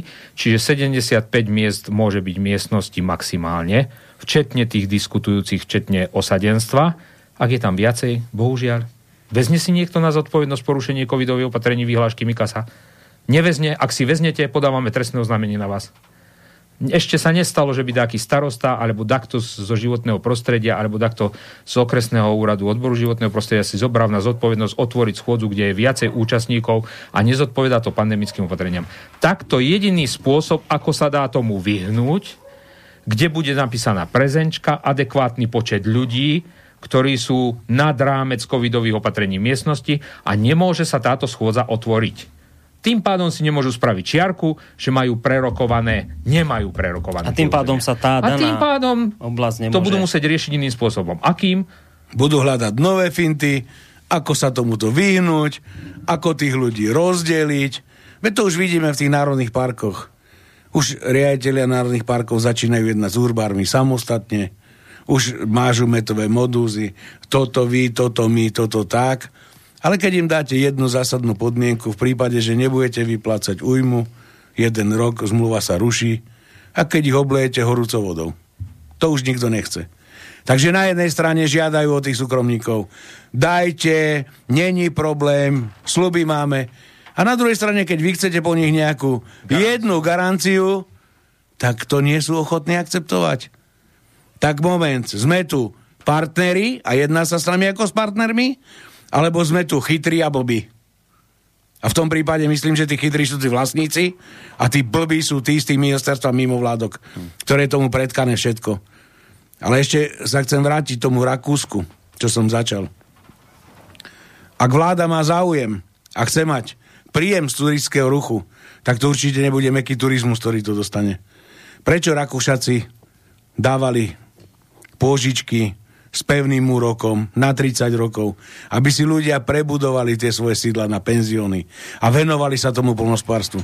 Akože v Rakúsku je taký problém v Národnom parku vidieť kravín? Je problém v dvetisíc metroch, že sa pasie stádo kráv? Sú tam gasthofy, kde sa naješ z priamej produkcie toho gazdu. Hmm. Z čistej produkcie toho gazdu. Nemá problém vybrať hnojavku spod uh, hovädzieho dobytka, vyriať na lúku pred domom. Nik, nikto s ničím nemá problém. Maštale sú krajšie pomaly ako rodinné domy vedľa nich. A funguje to. Prečo to funguje vo vyspelom Rakúsku a na krásnom našom zdravom Slovensku to fungovať nemôže? A či budeme budovať sami bez zásah, zákaz vstupu, obmedzenie a neviem, čo jedno s druhým. Lebo tu musí byť medveď a vlk. No. A ešte navyše tu máme medveď a vlka, aby sa nám úplne dobre gazdovalo. Tak tam dokázali z turizmu takéhoto vidieckého urobiť pätnásť percent hrubého domáceho produktu a my na Slovensku to imeme z mäkkého turizmu. Lebo dám si dva jointy a prejdem sa Národným parkom za päť eur, ty vole. No bomba, úplne bomba. A tu máme deväť národných parkov, hej? Švajčiari majú jeden a už nebudem sa ani rozpísať, že koľko kde majú. Hmm. Ale nás ide zachrániť mäkký turizmus. Máme tu na jednu apku, ktorá ukazuje aj tak väčšinu trás, že sú blokované, lebo že sú plné. A toto má byť, vypneme elektriku a nám skolabujú národné parky, lebo v turnike tí nám nepustia ľudí. No ako už sme na čisto, na poriadok, tu na všetci, alebo to iba po niektorí si myslia, že tu na idú urobiť nejaké svetové objavy. Veď my teraz ako súkromníci musíme zniesť a strpieť pohyb ľudí po lese. Po našom súkromnom lese. Skúste si v Rakúsku prebehnúť súkromným lesom. Skúste to. Budete vidieť, ako rýchlo odtiaľ vycúvate. Mám pred sebou graf chránených území. Francúzsko, Veľká Británia, Slovensko, Maďarsko, Taliansko, Dánsko, Estonsko, proste všetky krajiny Európskej únie. Budeme hádať, na ktorom mieste je Slovensko? Po Francúzsku, Veľkej Británii je Slovensko. So siedmimi percentami chránených území zatiaľ. Plánujú desať percent chránených území a bez zásahu. Viete, prečo Francúzsko je na prvom mieste s vyše deväť celá osem percent? Pretože všetok chránený systém vo Francúzsku až na nula celá sedemdesiatdva percent suchozemského Nemôžem. je zvyšok morské. Mhm. Dobre počujete? Čiže Francúzsko je len preto prvé, že má deväť celá osem percent, ale z toho len suchozemského nula celá sedemdesiatdva percent. Slovensko má sedem celá šesť percent suchozemského chráneného. Budeme si porovnávať územia, ekonomiky, počet obyvateľov? Myslím si, že to úplne zbytočné. Takže o čom sa debatujeme? Švajčiarsko... A Británia, čo je pred nami, tá jak tam na tom s tými chránenými? Není to tu... Na, Británia je takisto vyše osem percent a takisto... všetky v kategórii ú í cé národné parky, vodné zdroje. Čiže zase, zase voda. Áno, voda. Mm. Sú to krajiny prímorské, čiže... Ale my budeme svetoví. Ale my s tým územím, s tou ekonomikou, s tým počtom obyvateľov najviac. No, veď, lebo ale... si to želá Baláš, Hojsík, Viezík a spol. Ale mnohým ľuďom sa to dobre počúva, aj sa tu rozčulujete, a oni vravia, že super, ko- fajn, výborné, skončia sa tie...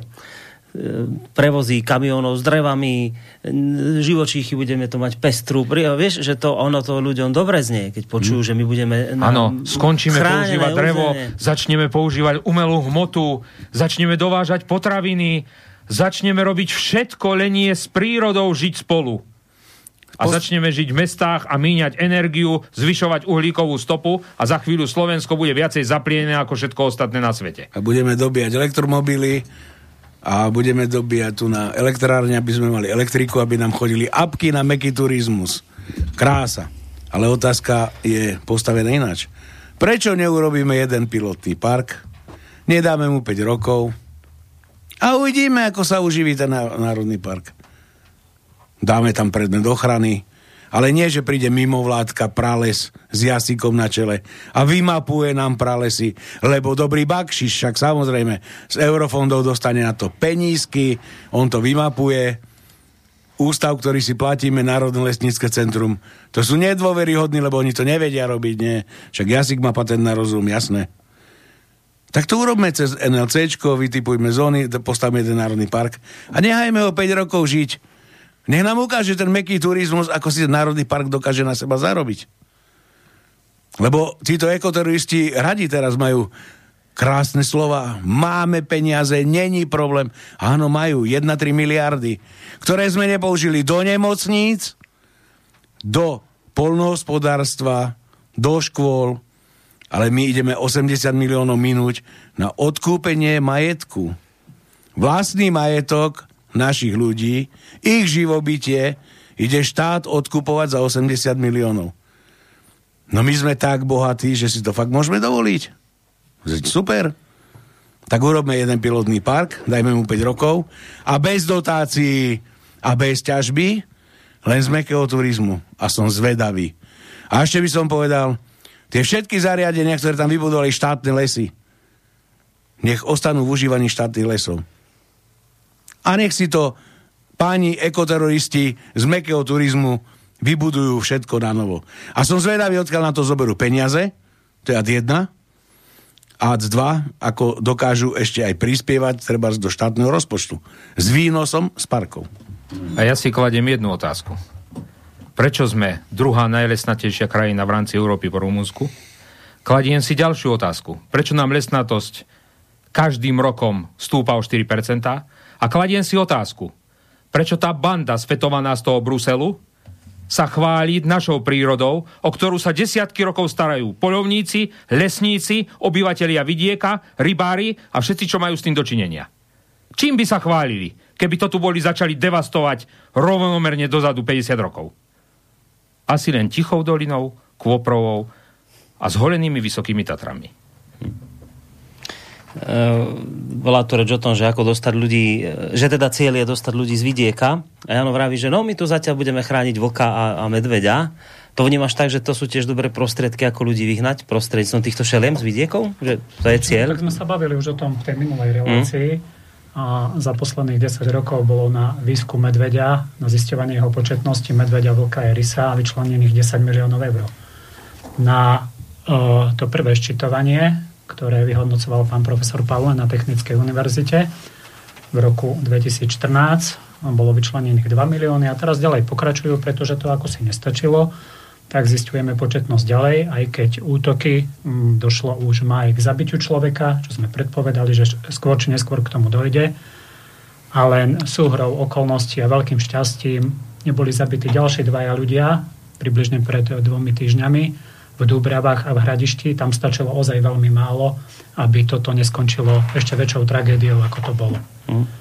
Takže oni namiesto toho, aby riešili, čo s tým medveďom a robiť okamžite, tak ako povedali niektorí predstavitelia tohto štátu, sa ďalej šprtajú v tých hovnách a míňajú peniaze nás všetkých. Na hlúposti. Mm. No, k medveďovi sa budeme vyjadrovať po pesničke, ale keďže už tejto téme sa venovať nebudeme, tak mám tu jeden mail od Milana, prečítam ho teraz. Dobrý podvečer, páni, som rád, že ste túto tému otvorili. Ja som to video zo Šťavnice videl a zaznelo tam, nejaký pán tam tvrdil, že podobne ich vyhnali už z viacerých miest. Viete povedať, akým spôsobom ich vyháňali, aké argumenty na nich používali? Tieto samé. Tieto, čo sme povedali. Presne tieto samé argumenty. Čiže jednoducho musíte to... Otočili ich zbrane proti ním samým. No ale musia to ľudia sledovať, lebo... To, áno, musia to, to sledovať. Že... Akože bez záujmu ľudí to nepôjde. Ak sa ľudia o toto nebudú zaujímať, tak oni si tie prerokovania urobia. No in, inak to poviem, ak sa o to nebudete zaujímať, tak vaša lúka môže, môže skončiť. To bude o vás bez vás. To vás priamom prenose. Vás, tak... Vaša lúka bude európsky chránená, vám sa bude lepšie spať. Dobre, a teraz keď by to, že chcú to teda sledovať, tak čo majú sledovať? Že stránku obce, či kde to musí byť zverejnené? Áno, či verejnú vyhlášku. Verejná vyhláška na obci a je vonku, že aj harmonogram presne kde, na ktorom území, na ktorom čiže úrade. Čiže to je hodinu. Naplánované, že kde oni chodí. Áno, je už plán. Všetky tieto stretnutia sú naplánované. A to kde nájdu ten harmonogram poskytneme ľudia? Tabuľku uh-huh. slobodnému vysielaču, môžu nájsť aj na stránkach slobodného vysielaču. Dobre, dobre, tak to zverejníme a ľudia nech si to teda pozrú, kde tam nájdú pri svojej obci dátum, tak potom to tam sledujte a prípadne choďte a zaujímajte sa. Dobre. Dáme si veľkú prestávku s nejakými dvomi, tromi pesničkami, ideme sa trošku oddychnúť, občerstviť a po pesničke budeme sa venovať tomu, čo sa stalo v okrese Poltár. Ďalšie napadnutie medveďom. To je téma, ktorú sme tu už viackrát otvorili, budeme sa tomu teda venovať opäť. Tak, ale teraz spomínaná hudobná prestávka.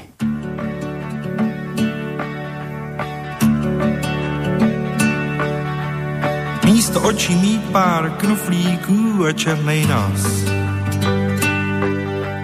sametovou srst a být stále bos.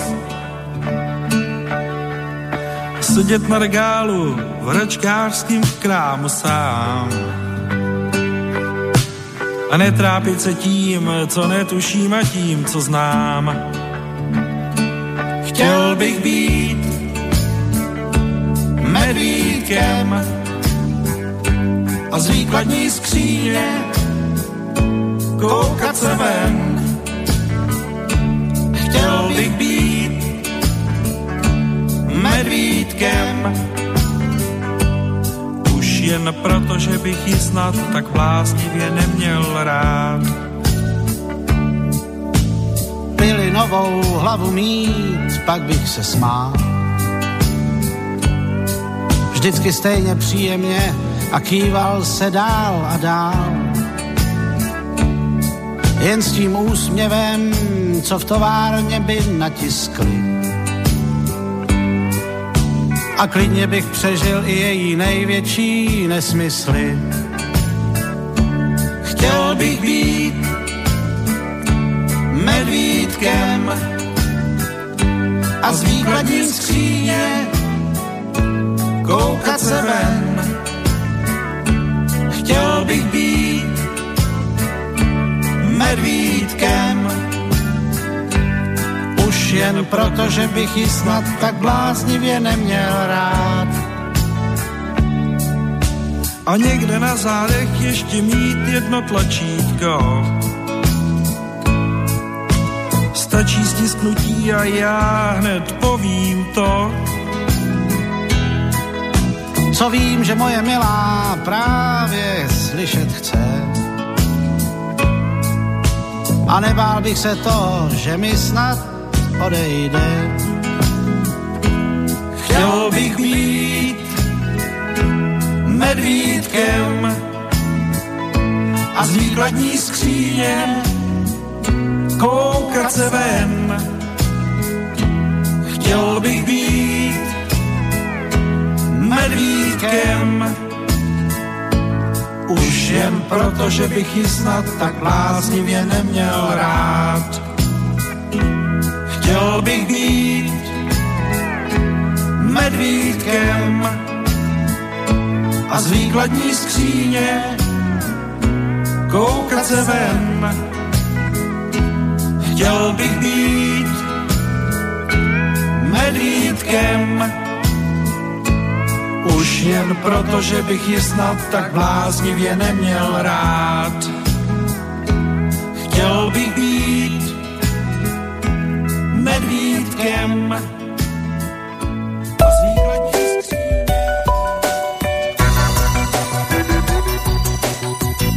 Počúvate Slobodný vysielač.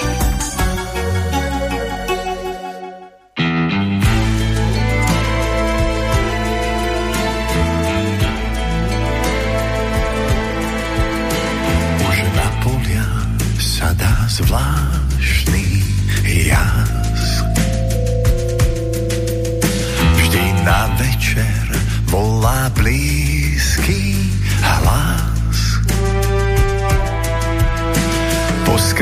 cestách známych ciest sa nechám len tak viesť, v predstavách sa nechám viesť. Hora, vysoká hora, tá hora po mne horí.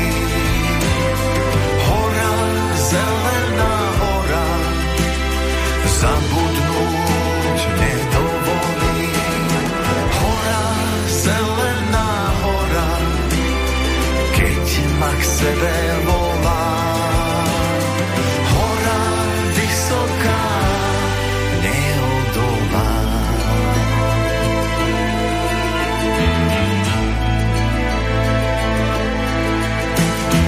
Pamätám si ten svet, častokrát hľadím s láskou späť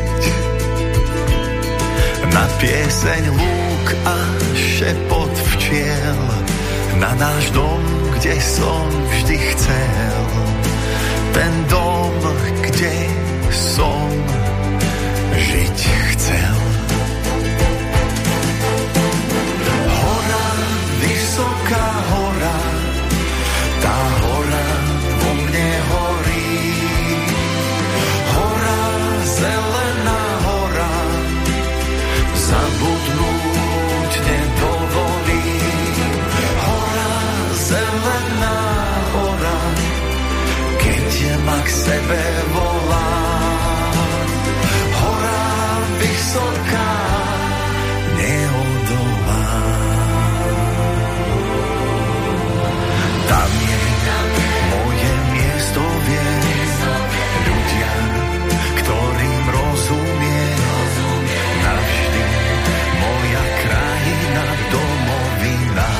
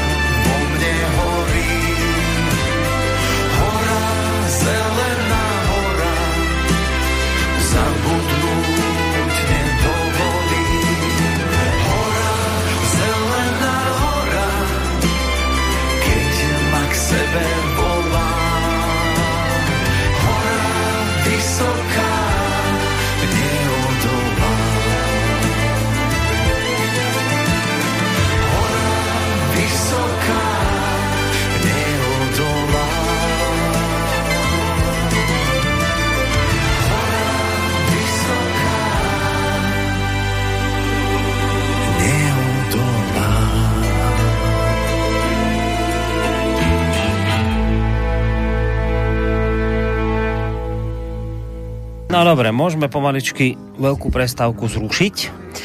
Ja len teda pripomínam, že počúvate e, reláciu V prvej línii. Dnes tu máme opäť lesníkov, urbárnikov, tak nebudem to hovoriť tak všeobecne, ich rovno vymenujem, ak ste prišli povedzme neskôr k tým zariadeniam, cez ktoré nás počúvate, tak vedzte, že je tu spolu so mnou, teda v Banskobystrickom štúdiu, Pavel Zacharovský, predseda urbáru Vyšná Boca, Rudolf Huliak, predseda pozemkového spoločenstva obce Očová, člen prezidia Slovenskej poľovníckej komory, a je to aj Ján Nôžka, lesník z Poľany.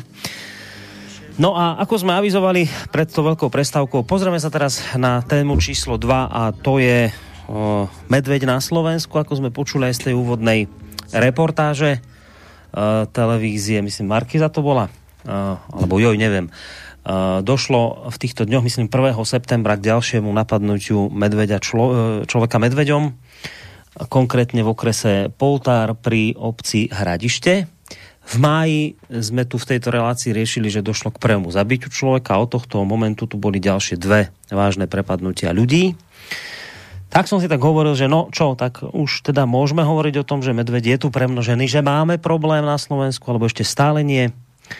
No tak som si pozrel, že čo teda aj na toto posledné napadnutie hovorí štátna ochrana prírody na útok medveďa v okrese Poltár. Zacitujem vám z tejho stanoviska Šopky. Napriek tomu, že v ostatnom čase sa v spoločnosti diskutuje o tom, či populácia medveďov na Slovensku nie je príliš veľká z hľadiska ekológie, o premnožení druhu medveďa hne, medveď hnedý hovoriť nemôžeme, o premnožení medveďa hovoriť nemôžeme, premnoženie nastávať, keď veľkosť populácie presiahne dostupné zdroje a priestor. Veľkosť populácie akéhokoľvek druhu stúpa, pokiaľ mu zdroje na území dovoľujú. Medvede dnes dostávajú aj zdroje nad rámec toho, čo im ponúka príroda.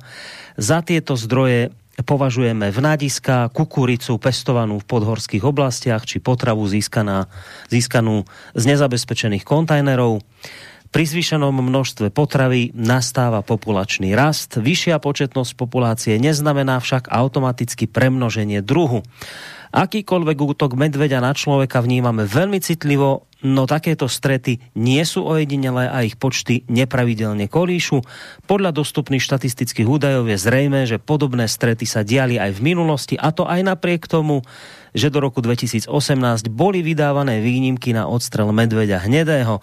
Táto metóda regulácie početnosti náhodne odstrelených jedincov našej najväčšej šelmy sa ukázala ako nevhodná, nakoľko neriešila adresnú elimináciu problémových jedincov.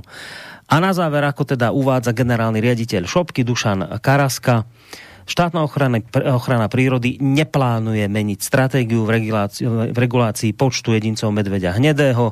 Riešenie je v aktívnej selekcii problémových jedincov v kombinácii s ďalšími opatreniami v predmetných lokalitách výskytu. Vedenie štátnej ochrany prírody vyjadruje ľútosť nad vzniknutou situáciou a verí v skoré uzdravenie poškodenej. V súčasnosti robíme všetko preto, aby sa podobné incidenty neopakovali. Toľč odpoveď štátnej ochrany prírody na, alebo reakcia Šopky na ten posledný útok z okresu Poltár, z ktorej mi je teda jasné, že mám ten pocit, že teda medveď stále nie je na Slovensku dostatočne premnožený, ani nejaké veľké problémy nespôsobuje.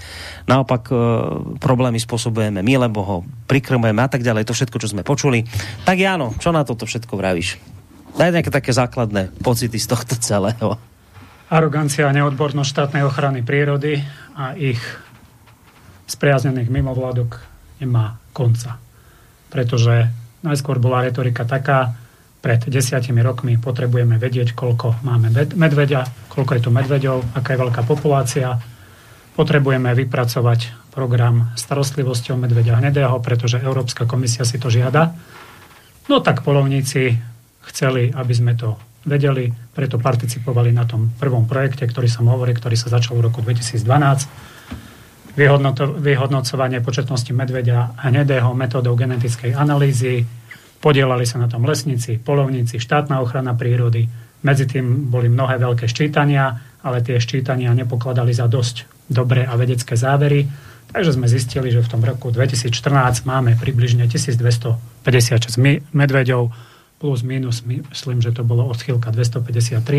Ale musím podotknúť, že asi z jednej tretiny územia neboli vzorky vyzbierané vôbec, ako tu aj Palo podotkol, napríklad na Orave vzorky si nikto neprebral, takže tie vzorky išli, boli vyhodené do kontajnera. Takže tých medveďov už asi vtedy bolo o hodne viac ako tých tisícdvestopäťdesiatšesť, uh-huh. Čo potvrdzuje aj to, že aj napríklad v piatok bol v Malackách zrazený medveď. Neviem, či v médiách niekde o tom bola správa alebo nebola. Takže, ako podotkli ochranári, medveď nie je premnožený, ale už je na celom území Slovenska. Takže som zvedavý teraz, ako štatistika vyhodnotí posledný rok, o koľko sa zase zväčšilo teritorium na nevhodné biotopy pre medveďa, pretože my sme hospodárska kultúrna krajina po väčšine a medveď tam nemá čo robiť, pretože medveď spôsobuje problémy obyvateľstvu a pokiaľ chceme hospodáriť, tak nám značne to sťažuje a ohrozuje obyvateľstvo, to vidíte aj na tých útokoch. Nestalo sa to v lese, ten posledný útok, to sa stalo v ovocnom sade. Pani učiteľka telocviku tam bola síce zbierať černice, ale to nebolo v hlbokých lesoch, ako to odznelo v niektorých médiách, ale to bolo v ovocnom sade za dedinou. Neviem si predstaviť, keby nebol poblíž ten manžel, ktorý aj tak nedokázal tú medvedicu dostať s nej, alebo zabrániť tomu útoku, ako by bola tá pani dopadla. Asi podobne ako pán na Liptove. A to je inak zaujímavé, že vždy, keď je táto debata o medveďoch, tak sa to vždy tak nejako prezentuje, že to, keď došlo k nejakému napadnutiu medveďa, to je veľmi ako také, že to je, to je ojedinelé a medveď, keď už napadne človeka, tak až vtedy, keď človek niečo akože pokašle, že ho prekvapí, alebo niečo, že zle urobí človek, tak vtedy medveď zaútočí. No jasné, že ho prekvapí, keď ho má na záhrade už. A teraz, pretože že... tých medveďov je toľko, že sú všade. A, a teraz toto bol prípad, čo ja som čítal, že on, on medveď napadol tu, že, že ona ani nevedela, že tam ten medveď je, čiže išiel očividne po tej žene ten medveď. Napad bez toho, že by... Liptove išiel kade. Bol dva a pol kilometra za dedinou, išiel po ceste a napadol ho medveď. Čo mu išiel do brloha pozerať? Nešiel. A takisto chlap, ktorého napadol v Dubravách medveď, mladý, vyšportovaný drevorúbač, robí na traktore u nás, tak bol dva kilometre od dediny Dúbravy a hneď nad tým je dedina Iviny. To nebolo v žiadnom lese, to bolo na lúkach. Na lúkach európskeho významu, kde medveď nie je predmetom ochrany. Čiže, čiže počkaj, že, že aj nám rastie počet medveďov, aj nám rastie odvaha tých medveďov, ak to tak mám podať, alebo ich drzosť? Ako, alebo, výsledkom alebo... toho ščítania v roku dvetisícštrnásť som povedal, bolo tých tisícdvestopäťdesiatšesť, bol vypracovaný program starostlivosti o medveďa, kde sa všetky zúčastnené strany, ako štátna ochrana prírody, ministerstvo životného prostredia, štátne lesy, poľovnícka komora, zmoz, dohodli, že pokiaľ bude potrebné, budú vytvorené komisie pre obhospodarovanie a manažment toho medveďa a na jednotlivých územiach, samozrejme pod vedením tej, ktorej chránenej krajinej oblasti alebo národného parku, budú zúčastnení ostatní odborníci, ktorí k tomu, čo majú povedať, a vyhodnotí sa každý rok, čo ďalej s medveďom. No tak pokiaľ viem, tak taká komisia zasedla možno raz, dvakrát vo Fatre, na Poľane asi štyrikrát, mm-hmm. kde nás bolo tridsať, poľovníkov šesť, ostatok všetko bolo životné prostredie, zástupcovia okresných úradov, pozemkových, pozemkového lesného, zástupcovia z MOSu, poľnohospodári. No a dospeli sme napríklad tam k číslu, že na Poľane treba ročne zredukovať päťdesiat medveďov. Mali sme tam jedného zástupcu Lesoochranárskeho združenia Vlk, ktorý sa zdržal. No tak sme podľa štátnej ochrany prírody nedospeli ku konsenzu, uh-huh. pretože sme mali dospieť asi jednohlasné. jednohlasné. Uh-huh. Takže toto bolo zmetené zo stola. Potom ministerstvo životného prostredia si ešte vložilo do toho klauzulu, do programu starostlivosti, že jedného medveďa môžeme uloviť len na, do výmery osemtisíc alebo nad výmeru do výmery osemtisíc hektárov. Čiže každý revír, ktorý nemá osemtisíc hektárov, ktorých je deväťdesiatpäť percent na Slovensku, tí môžu jedného medveďa. Tí nad nemôžu nič. No a posledné štyri roky sa medveď neloví vôbec, program starostlivosti sa nedodržiava vôbec, pretože medveď sa stal nejaká modla a asi súčasť toho pucle, ktoré tu e, mm-hmm. rozvinul Rudo, dostať ľudí z vidieka a znemožniť im to hospodárenie. Ľudia už ani nenahlasujú tie škody, ani nemajú na to chuť. Teraz, aby si včela dal včely do výšky tri metre nad zem, aby si si robil ohradník stošesťdesiat centimetrov, neviem na ktorého boha, pretože ohradník bežný si urobíš do výšky stodvadsať až stotridsať centimetrov, aby si ten kolík tam mohol zabiť, tie tri štyri vodiče natiahnuť. Nie, teraz ho musíš mať stošesťdesiat centimetrov a musíš tam mať pastierské psy. Včera boli za nami zástupcovia štátnej ochrany prírody, tiež majú peniaze na filmy, na edukačnú činnosť, učiť ľudí, ako sa majú správať a žiť so šelmami. Tak na toto peniaze sú, ale gazdom pomôcť na to nie sú. Je to strašné v tejto republike. A je to namys- zamyslenie, že pár jednotlivcov z miest vnúcuje nám dva celé sedem obyvateľom vidieka, čo my máme robiť a ako máme žiť a kde si mám čo ísť kúpiť. Nejaký ochranár tam napísal uh, do toho diskusného fóra, že ty debil, chod si kúpiť do Kauflandu a netreb sa medveďovi do životného. No, no a však a logika, nie? Však áno, však čo ty no, chodíš do hory? Však chod si kúpiť černice. Ale ja si nepôjdem tie nekvalitné potraviny tam kúpiť. Yeah. Ja chcem deti viesť k tomu, aby si to dopestovali u nás a tú zem, ktorú nám naši otcovia zanechali, aby to ešte aj moje deti obospodarovali. No len teraz je to už nebezpečné. Teraz no, tak už, teraz je to teraz... nebezpečné. Ako som povedal, ten program starostlivosti od dvetisícšestnásť, kde bol tak slávne uvedený, tak podľa neho sa prakticky nerealizovalo nič. Hmm. Ešte bolo dvetisícsedemnásť osemnásť pár výnimiek podľa zákona päťstoštyridsaťtri, kde keď nie je iná alternatíva, je ohrozený život človeka alebo o, poľnohospodárske kultúry, hospodárske zvieratá, tak môže byť medveď lovený. No ale pokiaľ aj tie rozhodnutia boli na lov medveďa, tak tu máme slávne lesoochranárske združenie Vlk s veľkým náčelníkom Jurajom Lukáčom, ktorý verejne prezentoval v médiách, že teraz ten minister Budaj sa mu nepáči, pretože on tie rozhodnutia priaznive nedáva a on už nevie vysúdiť v tých napadnutiach tých sto tisíc eur, ktoré sa mu podarili predtým. Teraz tých sto tisíc eur nech pán Lukáč použije na odškodnenie obetí a rodinám obetí po napadnutí medveďom. Hmm. A máme mi nejaké číslo ustálené, koľko medveďov teda by na Slovensku malo byť? Koľko, koľko tak zhruba by to teda pripadalo na toto naše územie, aby to bolo v pohode? Teda, aké to, to číslo? Bolo bezproblémové, tak to bolo okolo osemsto medveďov. Uh-huh. Uh, regulačný lov medveďov začal v roku šesťdesiattri a v sedemdesiatych, osemdesiatych rokoch pri populácii sedemsto až osemsto kusov sa lovilo desať percent, čiže sedemdesiat až osemdesiat medveďov. Teraz máme, ja idem na dolnú hranicu, aj keď odhady sú ešte odvážnejšie, po vypočítaní prírastku z roku dvetisícštrnásť, ako sa to ďalej vyvíjalo, tak ja hovorím možno o tritisíc medveďoch, ktoré sú ochotní priznať aj pracovníci štátnej ochrany prírody. A tritisíc medveďov na našu krajinu je už ako neúnosné číslo.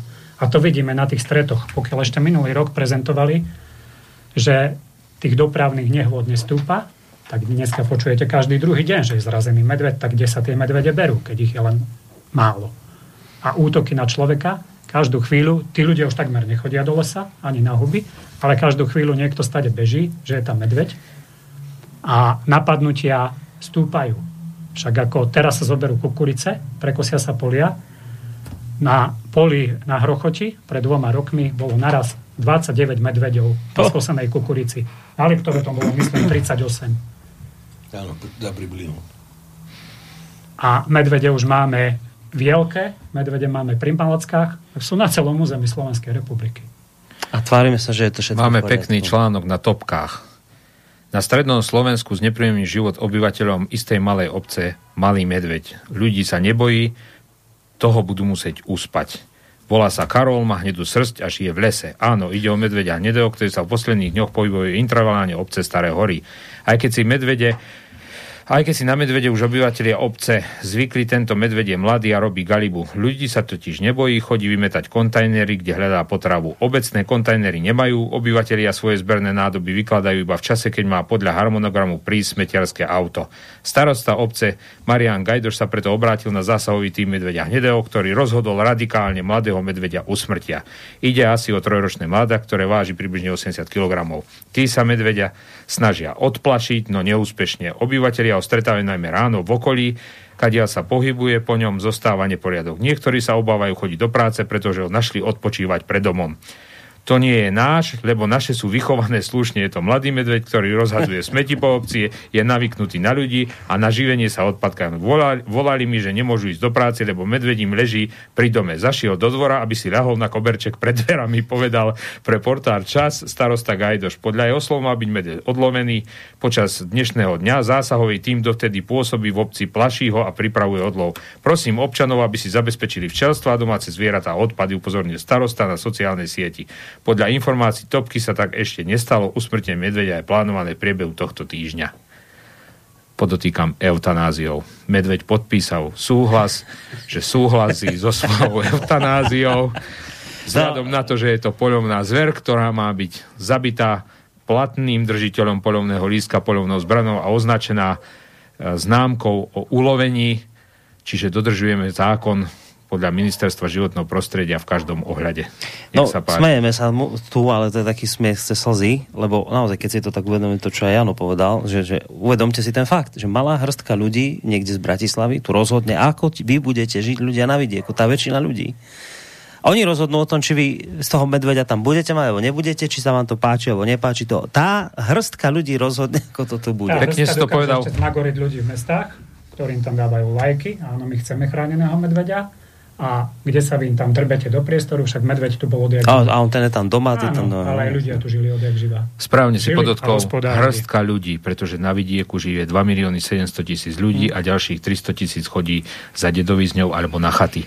Čiže e, akým pojmom to nazvať, aby som nenadával? Čiže už takto je to zle, lebo Jano vraví osemsto medveďov tu. Zhruba je ten počet, aby to tu bolo bezproblémové. Už teraz je to niekoľkonásobne premnožené. Ty si vždy ešte veľký optimista pri no tých počtoch. No takto, Medveď je veľmi inteligentná šelma. Takže Medveď je teraz ako... Nebojí sa vôbec človeka, naučený je chodiť pomedzi domy uh, do kukuríc, ktoré sú v priláhlých uh, horských masívoch. Vo veľkom teraz pestované, ale nie len do kukuríc, do každých poľnohospodárskych plodín, z ktorých má nejaký ten benefit a vie sa z toho nažrať a nabrať energiu, pretože úrodný rok bukvy nie je každý rok. Tento rok nebude napríklad takmer vôbec bukva, žaluť tiež, možno nejaký cerový, dubového menej. Takže medveď neviem, na čom sa bude vykrmovať, napríklad na Poľane. Malina nie je už dvadsať rokov, čučoriadok minimum, takže zostanú mu tie zdroje okolo ľudských obydlí. A to ešte len nastane poriadny rangers, pretože keď teraz ľudia boli atakovaní, tak budú ešte viac. Poľovnícky tlak absentuje, pokiaľ poľovnícky tlak bol, tak medveď vedel, čoho sa má báť. Teraz sa nemusí bať ničoho. A slávneho zásahového tímu o počte tri plus tri ľudia na celé Slovensko, no? Ktorý bude teraz dva týždne riešiť medveďa Karola a budú to medializovať, ako oni idú zbaviť problémov ľudí a ďalších tridsať telefonátov nevypočutých. Lebo už to ani nechcú tí chlapi počúvať, už by si najradšej tie nálepky z toho auta dali preč, pretože ľudia im nadávajú a vyhražajú sa im. Čiže už majú zlé skúsenosti tejto ľudia z zásahového tímu? Tak už dopláca na to medveď. Urobili mu perfektnú medvediu službu, ako predtým boli veľmi spokojní s oblastiami, kde sa medveď lovil na čierno, pretože tam nebol problém. Na Poľane sme sa dohodli, dali sme si kvótu na sedemdesiat tisíc hektárov, koľko medveďov sa ide odloviť. Ľudia z chránenej krajinej oblasti, zamestnanci štátnej ochrany prírody to odobrili a pokiaľ tam neboli blázni na štátnej ochrane prírody, na generálnom riaditeľstve, tak dali na svojich pracovníkov, podporili to a ministerstvo rozhodlo podľa ich doporučenia. Teraz sa to už tak nedeje, pretože na ministerstve životného prostredia je pán Budaj a pán Smatana, ktorí povedali, poľovník, pokiaľ oni tam budú, medvedia loviť nebudú, nebude, pretože oni vintraviláne loviť nemôžu a vintraviláne budú loviť iba e, zásahový tím a toho jedinca, ktorý je tam synantropný a robí problémy. Neviem, ako dokázali zistiť, že tá medvedica, ktorú zastrelili na Ponikách, nebola problémová, keď ju vôbec nemonitorovali. Ako dokázali zistiť, že na Ivinách tá medvedica nebola problémová, keď ju vôbec nemonitorovali, ale verejne to vyhlásia. Tak oni asi disponujú týmito schopnostiami. No, asi nedisponujú, nech ukážu tie zábery. Ja vám ukážem medvedicu na Ivinách na tridsiatich fotkách. My tie medvede poznáme. Nevravím, že každého, ale máme zmonitorované na území Poľany jedince staršie ako štyri roky, ktoré sú už pohlavne činné, vstupujú do ruje a privádzajú ďalej potomstvo. A poznám, poznáme tieto kusy a vedeli by sme to riešiť oveľa akčnejšie ako oni. Preto to potom domáci ľudia berú do svojich rúk, povedia poľovníci, pomáhajte. Poľovníci my povia, po, hovoríme, teraz pomáhať nemôžeme, pretože je to pod kuratelou ministerstva životného prostredia. Oni povedali, že to vyriešia. Takže riešia to tak, že ďalej zistujú početnosť, ktorá nedá žiadne údaje teraz, pretože zberali trust medvedí po dve zimy, dvetisícdevätnásť, myslím, od septembra do apríla a dvetisícdvadsať dvetisícdvadsaťjeden takisto. Majú nejakých dvetisícdvesto vzoriek. Na obrovský tlak verejnosti pán minister prehlásil, že teda nebude projekt trvať štyri roky, ale bude trvať dva roky a výsledky budú toto leto. No tak toto leto myslím, že už dosť dobre prechádza a tie výsledky ešte nie sú, tak sa ich asi boja zverejniť. No a za mňa môžem povedať, že prídu s nejakým číslom o dvesto vyšším, ako bolo v roku dvetisícštrnásť, tak povedia, že je tých medveďov toľko, no a vymyslia ďalší projekt, čo robiť, ako zisťovať, ďalšiu edukačnú činnosť a povedia, medveď sa nemôže premnožiť, dôležité je, koľko znesie obyvateľstvo. Hmm. Ale myslím, že už obyvateľstvo má toho všetkého dosť. Čiže počkaj, čiže to je tak ako pri tom motýlovi, tam čo, on tam síce nie, ale my ho tam dáme, tak aj pri tých medveďoch, že, že my by sme síce mali zistiť počty, ale keď nezistíme, nevadí. Že nakoniec nezistíme, ne, nebudeme zistiať presne. Zistiť početnosť, aby sme vedeli, či toho medveďa máme poľovnícky obospodávať, no. Alebo tá populácia nie je stabilná a je ohrozená. Keď to už bolo, že toho medvedia je aj dosť a bol vypracovaný program starostlivosti, zrazu boli žiadosti zlé a nedostatočne podložené, mm-hmm. keď spĺňali uh, tituly paragrafu päťstoštyridsaťtri, podľa ktorých si mohol žiadať lov toho medvedia, vymysleli, že to nemáš dobre zdokumentované a teda loviť ho nemôžeš. No áno, len ja sa iné pýtam, že, že teraz máme zistiť, aký je reálny počet medveďov a ty vravíš, že aj takto nakoniec ale nezistíme. Ja že, že to nezistíme, pretože to zrobili len zamestnanci štátnej ochrany prírody. Ako sa aj kolega Tibor Pataky z Technickej univerzity vyjadril, že on poriadne zamestnanca štátnej ochrany prírody nevidel v lese, a preto to musí zlyhať tento projekt. Čiže si, dobre, čiže vo výsledku si to číslo vymyslíme. My to, to bude vymyslené. Nevymyslíme, ale bude to veľmi nepresné číslo. Pretože zďaleka tých vzoriek nie je toľko, ako bolo v roku dvetisícštrnásť no, vyzbieraných. No, dobre, čiže bude to číslo nižšie, ako je reálny stav. My si ho neviem, kúpime na Karlovej univerzite. Presne, to som chcel neviem, povedať. Neviem, ako z počtu vzoriek dvetisícdvesto kusov. Čakaj, to mi to vysvetlíte. No. Chceme izolovať nejaký norm, uh, verifikantný údaj genotypov, pretože to je strašne malé číslo. To číslo malo byť trojnásobné na tú populáciu, mm. aby sme z toho vedeli niečo zistiť. No ale v zimných mesiacoch a s pracovníkmi štátnej ochrany prírody a s dobrovoľnými strážcami sa to nedá. Lesníci a poľovníci, ktorí to robili dobrovoľne, niekedy to robiť nemohli, lebo asi potrebujú riešiť si svoje veci. Mm. Bežný plat bol o, dobro, dobrovoľného strážcu prírody šesťsto až deväťsto eur za zbieranie trusu. Takže na toto peniaze sú, ale ľuďom pomôcť na to nie. Mm. Čo Zák- si chcete, že si to základom kúpime? Je, pokiaľ chcem robiť porovnávací výskum, aký robil profesor Pavel dvetisícštrnásť dvetisícšestnásť, musí byť zachované tie isté atribúty výskumu. To znamená počet respondentov, lokality, daný čas v roku, kedy robím výskum, nie. A toto môžem porovnávať. Tu nebolo dodržané nič. Tam, kde to robilo desiatky tisíc ľudí pomaly. Mm. To robilo teraz štyristo, maximálne šesťsto ľudí. Štátnej ochrany prírody, prírody, dobrovoľníci, čo vraví Janči. Robili to od februára do marca, kde tri mesiace medveď spí. Výskum Pavleho sa robil od marca do konca októbra. A robili ho poľovníci, lesníci, štátna ochrana prírody, dobrovoľníci na desiatky tisíc ľudí. Povedzte mi, čo chcete porovnávať. A len čo sa to rozbehlo a dalo sa to von a stálo to päť celá šesť milióna, tak chodili ako na bežiacom páse od poľovníkov z Čiech, od kadejakých iných zainteresovaných ľudí, že na Karlovej univerzite si kúpite výsledky výskumu. Aké len potrebujete? O čom sa tu viacej bavíme? Tak neporovnáva vzorky uznávaný svetovo genetik, hovoriaci ôsmimi svetovými jazykmi, ale Karlova univerzita, kde sa to zanesie a namodeluje sa číslo, ktoré zase potrebuje vedieť. E, jednu vec a zásadnú poviem, čo sa tohto týka. My nepotrebujeme vyriešiť problematiku medveďa hnedého. Pretože keby sme ju vyriešili, nemôžeme ďalej brať, kradnúť a mintrošiť verejné zdroje plus eurofondy. Jednoduchá matematika, každému jasná a začnem búkvi si ho jasno. Všetci si myslia, že my sme dole hlavou kolísaní. Nie sme. Preložené do ľudskej reči, kúpime si výsledok, oznámime ho verejnosti, verejnosť bude nespokojná, lebo útoky neprestávajú, tak urobíme čo? Zoberieme ďalších desať mega a ideme skúmať.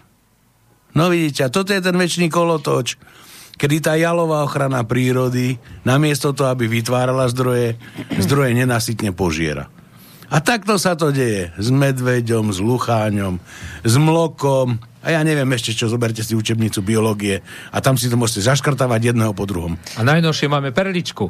Robíme vtáči ostrov na Liptovskej Mare. Ideme kamiónmi voziť do Liptovskej Mary, ktorú budovali naši otcovia a starí otcovia ako vodozádržný systém pre dané okolie, ako zdroj vody. My ho ideme zavoziť kamením, aby mali kde prostriedku vtáky srať. Čo potom spravíme? Vyhlásime chránené vtáče územie a dáme všetkých z Liptovskej Mary preč. dva milióny osemsto tisíc ide stáť vtáči ostrov na Liptovskej Mare.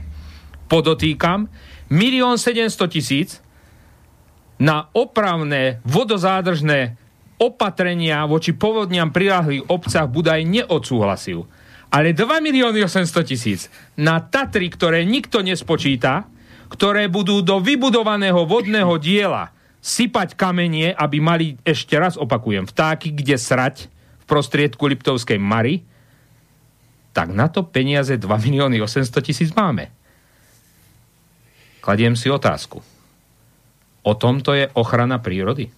A po potokoch ideme rušiť prehrádzky, ktoré tu dlhé roky slúžili aj na zbrzdenie toku vody. Pre ryby nepredstavovali takmer žiadny problém, pretože dalo sa to riešiť rybochodmi a často neboli tie prehrádzky ani tak vysoké. A len pri Očovej v lete slávnostne vošiel bager do prehrádzky a za jedenásťtisíc eur za prítomnosti riaditeľky vé vé ef, starostu obce, štátnej ochrany prírody, troch televízií rozobrali prehrádzku, vybagrovali to na brehy a umožnili voľný priechod rybám. No a u nás člen dozornej rady pozemkového spoločenstva obce Očová, pán Storoška, nás upozornil na to, že jeho pozemky, kde bol zhodou okolností aj potok s danou prehrádzkou, boli preklasifikované na chránené územie európskeho významu bez jeho vedomia, z ničoho nič, len na dobu nevyhnutnú zrušenia danej prehrádzky. Tak si viete predstaviť, na čo podobné, podobné machinácie hm. s jednotlivými stupňami ochrany a preklasifikovaním pozemkov sú vhodné. Ja len tak nad tým rozmýšľam, že keď Paolo hovorí, že čo sa stane, že my si číslo kúpime, ale teda, no, dobre, však číslo budeme mať, ale tie útoky nebudú prestávať, tie budú stúpať bez ohľadu na to, aké číslo. A teda, že my budeme potom za desať miliónov teda skúmať, že ono to je svojím spôsobom úžasné, ako to ten Enviro rezort dokáže, že ľudia to vidia, že tých útokov pribúda. To vidia, to cítia na vlastnej koži niektorí, žiaľ Bohu. Ale tu furt budete čítať reakcie, ako ktorú som tu ja prečítal. Oni furt dokážu tým ľuďom povedať, počujete ľudia, ale tú realitu, ktorú vy vnímate, to naozaj nie je. Ale všimnite to naozaj si... Beže. A teraz tí ľudia, oni... mnohí, že aha, to keď povedali, že to medveď nie je tak dobre, ale oni vidia ten rozpor s realitou a toho, čo tvrdí ministerstvo, tí ľudia. A napriek tomu my si tu fungujeme, tvárime sa, že nič, že sa nič nedeje a medveď napáda ľudí pomaly za dedinou. Ale ktorí ľudia majú tie reakcie, si pozrime na to. Ktorí ľudia? Tie podvod, panelákové, podvod. kaviarňové typy s tými mobilmi, ktoré vidia styk s realitou cez obrazovku na Facebooku. Hm. Po dvoch útokoch trošku zmenilo aj ministerstvo životného prostredia prostredníctvom svojich hovorcov alebo riaditeľov retoriku. Predtým to bolo dva roky tak, že ľudia si musia zabezpečiť odpady. To už išli ľudia v dedine do vývrtky, pretože k nám medvede na odpady nechodia, ale chodia do záhrad kvôli včelstvám, ovocným stromom, ovciam, dobytku. Ale už po dvoch útokoch, keď to bolo aj v sade a mnohých rozbitých včelstvách bolo, ľudia si majú zabezpečiť kontajnery, ovocné sady a včelstva. Keď som to povedal, betónové ploty tu máme stavať, alebo no, čo, keď to úradníky nestačia. No. Tak pred troma rokmi ma vysmiali, že kde to až zachádzam. No ale už sme pomaly pri tom. Pretože dieťa už do zahrady širšej, neoplotenej pustiť nemôžete, pretože je tam medveď. A neviete, ako bude skratovo konať. Tak budeme mať v prírode betonové múry okolo. A to bude také pekné v prírode. No. Dáme atomové generátory za každú dedinu, začneme vyrábať elektriku, dáme elektrické oplotky, všade pustíme ovčiarských psov. Len tí ekoturisti povedia, že nesmú byť na reťazi, turisti povedia, že ich napadajú, lebo voľne behajú. Toto už je, nie že bananistan, toto už je, ako hovoril môj bývalý šéf, toto je čisté hokejsko. Bude krásna symbióza života človeka s ovčiarskými psami, prírodou, medveďmi, elektrickými ohradníkmi, elektrickými ohradníkmi a múrmi. A za každou záhradou malou atomovou elektrárňou Mochovce. To je zase taký smiech cez slzy, ale ona je tá situácia vážna. A keď tu čítam, a to sa vraciame späť k novele zákona o ochrane prírody, že tá sa dotkne takmer deväťsto užívateľov poľovných revírov, čo predstavuje zhruba polovicu uznaných poľovných revírov na Slovensku, ktorým hrozí zánik, alebo teda výrazné obmedzenie manažmentu voľne žijúcich populácií poľovnej zvery. A ak by sa takéto, na takéto výmere presadila myšlienka samoregulácie voľne žijúcej populácie poľovnej zvery na úkor aktívneho manažmentu početnosti zvery, tak sa na obrovskom území bude zver nekontrolovateľne množiť. Čiže budeme mať ešte ďalší problém vlastne na no, základe zákona.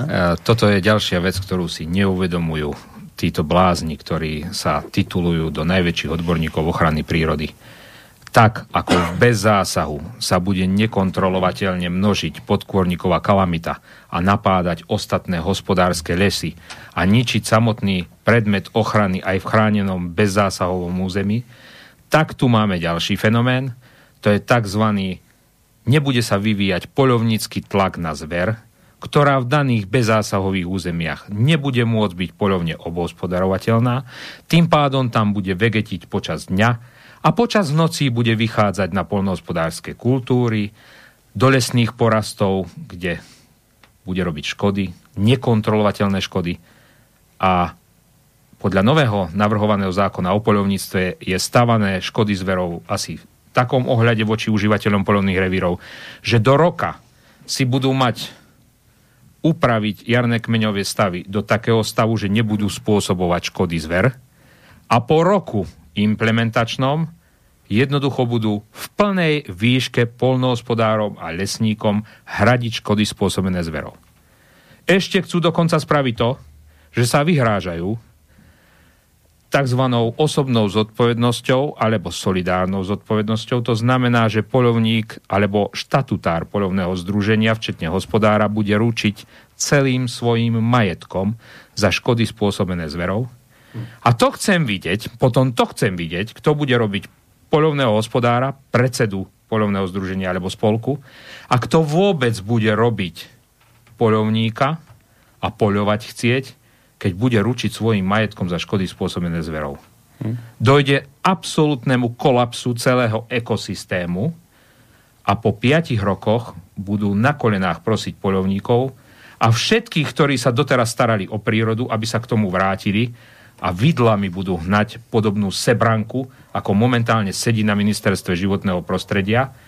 A celú tú sebranku, ktorá danú prírodu našu, o ktorú sme sa desiatky rokov starali, momentálne posledných pätnásť dvadsať rokov devastuje. No vieš, ľudia sú nahnevaní, tí môžu zobrať vidly, ale keď sa nahnevajú poľovníci, tí majú zbrane, to je horšie. Keď sa nahnevajú poľovníci, málo kto si uvedomuje, že máme tu šesťdesiatštyri tisícovú po zuby ozbrojenú armádu, najväčšiu ozbrojenú zložku Slovenska. A všetko sami snajperi ešte k tomu. No, dúfam, že zajtra sa nič také nechystá, ale to je ešte jedna z vecí, ktorú sme, som chcel s vami trošku rozobrať, už síce končím, ale ešte pár minút môžeme. No, čo sa to tu? Zajtra v Banskej Bystrici volá, aké protestné zhromaždenie bude. Na základe toho všetkého, čo tu aj teraz odznelo, tak vy si už dlho hovoríte, už treba robiť dačo. Však chodíte do vysielača, chodíte na rôzne akcie, očividne nespíte a očividne mienite sa do toho zahryznúť ešte viac, lebo zajtra sa tu volá, čo chystá. Čo ste to, Pálo, vymysleli? Keďže máme už tých rozprávok dosť, hm? ktorým nás tu krmí ministerstvo mimovládok, tak zajtra je pripravený protest, verejné zhromaždenie všetkých ľudí, ktorí žijú na vidieku a nejakým spôsobom súvisia s lesom, s vodou, s poľnohospodárstvom, aby prišli a povedali jasné nie tejto partii, ktorá sídli na Hradnom kopci v Bratislave, že stačilo. Jednoducho už nás nekrmte. Pán minister mimovládok, moji starí rodičia sa aktívne zapojili do Slovenského národného povstania a s nasadením vlastného života pomáhali partizánom. Riskovali pritom životy svoje aj svojich detí. Takže od ich rozprávania viem, čo je to fašizmus, viem, ako sa prejavoval a viem, čo robil na Slovensku ten fašizmus. Ja si vyprosujem, aby mňa niekto nazýval špinavcom alebo fašistom. A už vôbec nie vy, ktorí nemáte morálne právo niečo takéto ani len z úst vypustiť. Vaša politická strana Zmena z dola, ktorej ste predsedom, by mala riešiť veci tak, ako to má v názve. Takže my chceme riešiť zmenu z dola a nie teror z hora. Momentálne prevláda teror z hora a z vášho ministerstva mimovládnych organizácií. A tých špinavcov a tých fašistov si láskavo odpustíte, to si môžete rozprávať doma svojej rodine. No, Uh, zajtra tam, uh, ako si hovoril, budú aj zástupcovia včelárov, dokonca zástupcovia rybárov, zástupcovia z MOSu. To je veľká vec, že už tí sa stávajú proti. Z MOS hovorí, keď sme sa bavili o tom zákone o ochrane prírody, z MOS sa tiež už začal stavať proti a vravíš, no, táto norma okrem iného bude mať výrazný vplyv na výpadok daní z nehnuteľnosti na úrovni deväťstosedemdesiatsedem tisíc eur ročne, výpadok podielových daní na úrovni deväťstošesťdesiatpäť tisíc ročne, čiže zmoz išiel po číslach, išiel po zvýšení nezamestnanosti, po zvýšení disparit, teda rozdielov medzi jednotlivými regiónmi. Už zmoz, Združenie miest a obcí Slovenska, v podstate hovorí, že Huliak, Zacharovský, Nôžka majú pravdu, keď tu tieto veci rozprávajú, že to nebude len tak, že my si tu nejaký zákon presadíte a všetko bude krásne, budeme tu žiť ako v skánzane. Bude to mať dopad na konkrétnych ľudí. ZMOS sa za vás postavil, tam budú zajtra na tom proteste aj, predpokladám, ľudia zo ZMOSu, aj nejaký iný. Na tom proteste no? boli vyzvaní zúčastníci všetci obyvatelia Slovenska, ktorí sa priamo alebo nepriamo daná novela zákona o ochrane krajiny a prírody dotkne. Tu už sa nejedná o nejaký majetok. Tu už sa jedná o samotnú existenciu obyvateľov Slovenska. Treba si toto uvedomiť. Čiže toto už nie je hra o nejaké fazulky. Toto je o nás bez nás. Preto aj poslanci Národnej rady alebo Národnej zrady, ľudia poverení nami mandátom na zastupovanie nás. Kde berú odvahu slovenský národ takýmto hnusným, špinavým a zapredaným spôsobom zrádzať v priamom prenose? Bez akýchkoľvek dopadových štúdií, socioekonomických, ekologických alebo akýchkoľvek správ o zrealizovateľnosti. Hm? To je, to je zrada v priamom prenose, doslovne vlasti zrada slovenského národa. Jednou z požiadaviek zajtra bude zastaviť toto bezbrehé tunelovanie a rozkrádanie fondov, eurofondov cez mimovládne organizácie. Zastaviť. Zastaviť novelu zákona, ktorá je prijatá, alebo chce byť prijatá pokutným poslaneckým návrhom.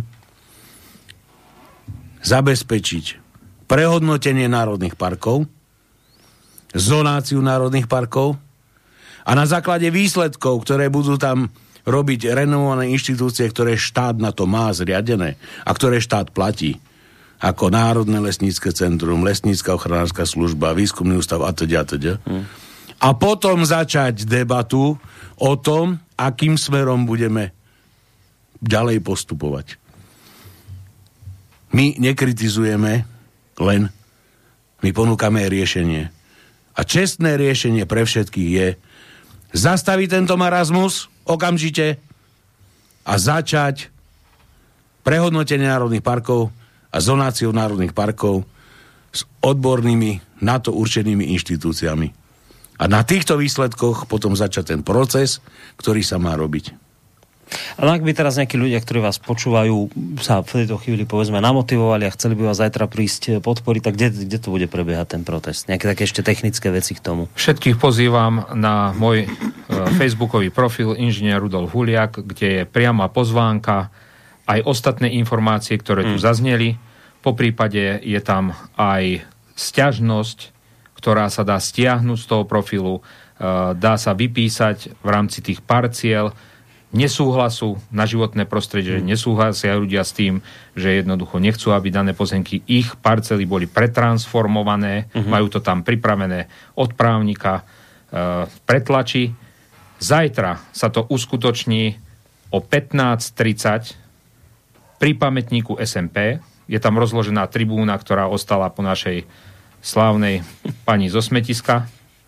Takže žiadam všetkých ešte raz, tu sa skutočne jedná už o nejakej boj o fazulky, ale je tu boj o slovenské územie, boj o váš spôsob života, boj o samotnú strechu nad hlavou na Slovensku a boj o posledný meter štvorcový Slováka pod vlastnými nohami. Toto si už konečne treba uvedomiť, že nemôže niekto o nás bez nás rozhodnúť o tom, či Slovákovi bude patriť územie pod jeho nohami, alebo nebude patriť územie pod jeho nohami. Treba to prísť prejaviť, pretože oni si stále myslia, že sme všetci dole hlavou kolísaní a že nás môžu obrať o to posledné, čo máme. O naše krásne Slovensko. A predpokladám, že ale chcete sa zajtra vyhnúť tomu, aby to malo nejaký politický podtext táto akcia, lebo to teraz v poslednej dobe sa to robí často, že nabehnú kadejakí politici a prisvoja si protest, ktorý sa práve deje. Toto asi máte nejako ošetrené, aby sa toto nestalo, predpokladám. Je to občianske zhromaždenie občanov Slovenska a vidieka a v prípade, že tam niekto príde propagovať svoju politickú stranu nejakým spôsobom, tak za prvé nebude pripustený a poriadacou službou bude odkázaný, nech sa presunie tam, kde si jeho politická strana organizuje nejaký protest. Hej? Takže dopredu avizujem, ak by niekto mal chuť zajtra prísť tam s nejakými názornými pomôckami, keď to tak poviem, mm. tak neúspeje. Je to občiansky protest občanov žijúcich na vidieku. Takže ešte raz, všetci ste vítaní. Zajtra v Banskej Bystrici pätnásť tridsať priestory areálu Pamätníka es en pé. Tak, program bude bohatý, diskusia odborná, a tešíme sa na vašu účasť, aby aj tí, ktorí nemali možnosť sledovať tieto veci, sa dozvedeli niektoré veci, ktoré tam budú prezentované. Na konci tohto zhromaždenia príjme rezolúciu, ktorú zašleme minimálne trom ústavným činiteľom. Ak tá média prídu, prídu, budú tam. Ak tá média neprídu a budú nás ignorovať, tak nás ignorujú už päť rokov. Nevadí. Zoberte mobilné telefóny, nahrávajte a zaplate, zaplňte s tým celý Facebook. Nech sa všetci ľudia na Slovensku dozvedia, čo sa v Banskej Bystrici dialo a hlavne prečo sa to dialo. Lebo medveď, lebo poslanecká novela, lebo strata živobytia, lebo strata územia. A riešenie je jednoznačné. Zastaviť tento marazmus, prehodnotiť národné parky, zonáciu národných parkov a potom začať riešiť veci tak, ako sa majú v slušnej, kultúrnej a demokratickej spoločnosti robiť. Hovorí Pavel Zacharovský, predseda Urbáru Vyšná Boca. Ďakujem ti pekne za dnešok, maj sa do počutia, dovidenia. A ja ďakujem, všetkým prajem príjemný večer ešte. Rudolf Huliak, predseda pozemkového spoločenstva obce Očová, člen prezidia Slovenskej politickej, eh, politickej poľovníckej komory tu bol tiež s nami. Tak ďakujem aj tebe veľmi pekne za všetky a ja informácie. A prajem pekný večer. No a Ján Nôžka, lesník z Poľany. Aj tebe pekný zvyšok večera. Ďakujem, pekný večer vám všetkým. Tak a ďakujem aj poslucháčom, ktorí s nami vydržali až do tejto chvíle. Ak zajtra nemáte čo robiť a máte chuť ísť sa niečo dozvedieť, zistiť, tak nech sa páči Banská Bystrica, námestie, nie námestie, pred es en pé, pamätníkom es en pé, tak aby ste si to nepomýlili, lebo máme to aj námestie, ale oni to dali radšej k tomu pamätníku, možno to má evokovať nejaké Slovenské národné povstanie dva, ale toto už by bolo tri, lebo Krajniak svojho času povedal, že pri tom testovaní do nosa vraj máme es en pé dva, tak toto by už bolo es en pé tri. No, tak pred Slovenským národným pred pamätníkom Slovenského národného povstania zajtra protestná akcia, ak chcete, môžete ísť. Ďakujem veľmi pekne a ja, vážení poslucháči, že ste s nami vydržali až do tejto chvíli a pekný zvyšok večera vám praje Boris Koroni. Do počutia. Táto relácia vznikla za podpory dobrovoľných príspevkov našich poslucháčov. I ty sa k nim môžeš pridať. Viac informácií nájdeš na w w w bodka slobodnyvysielac bodka es ka. Ďakujeme.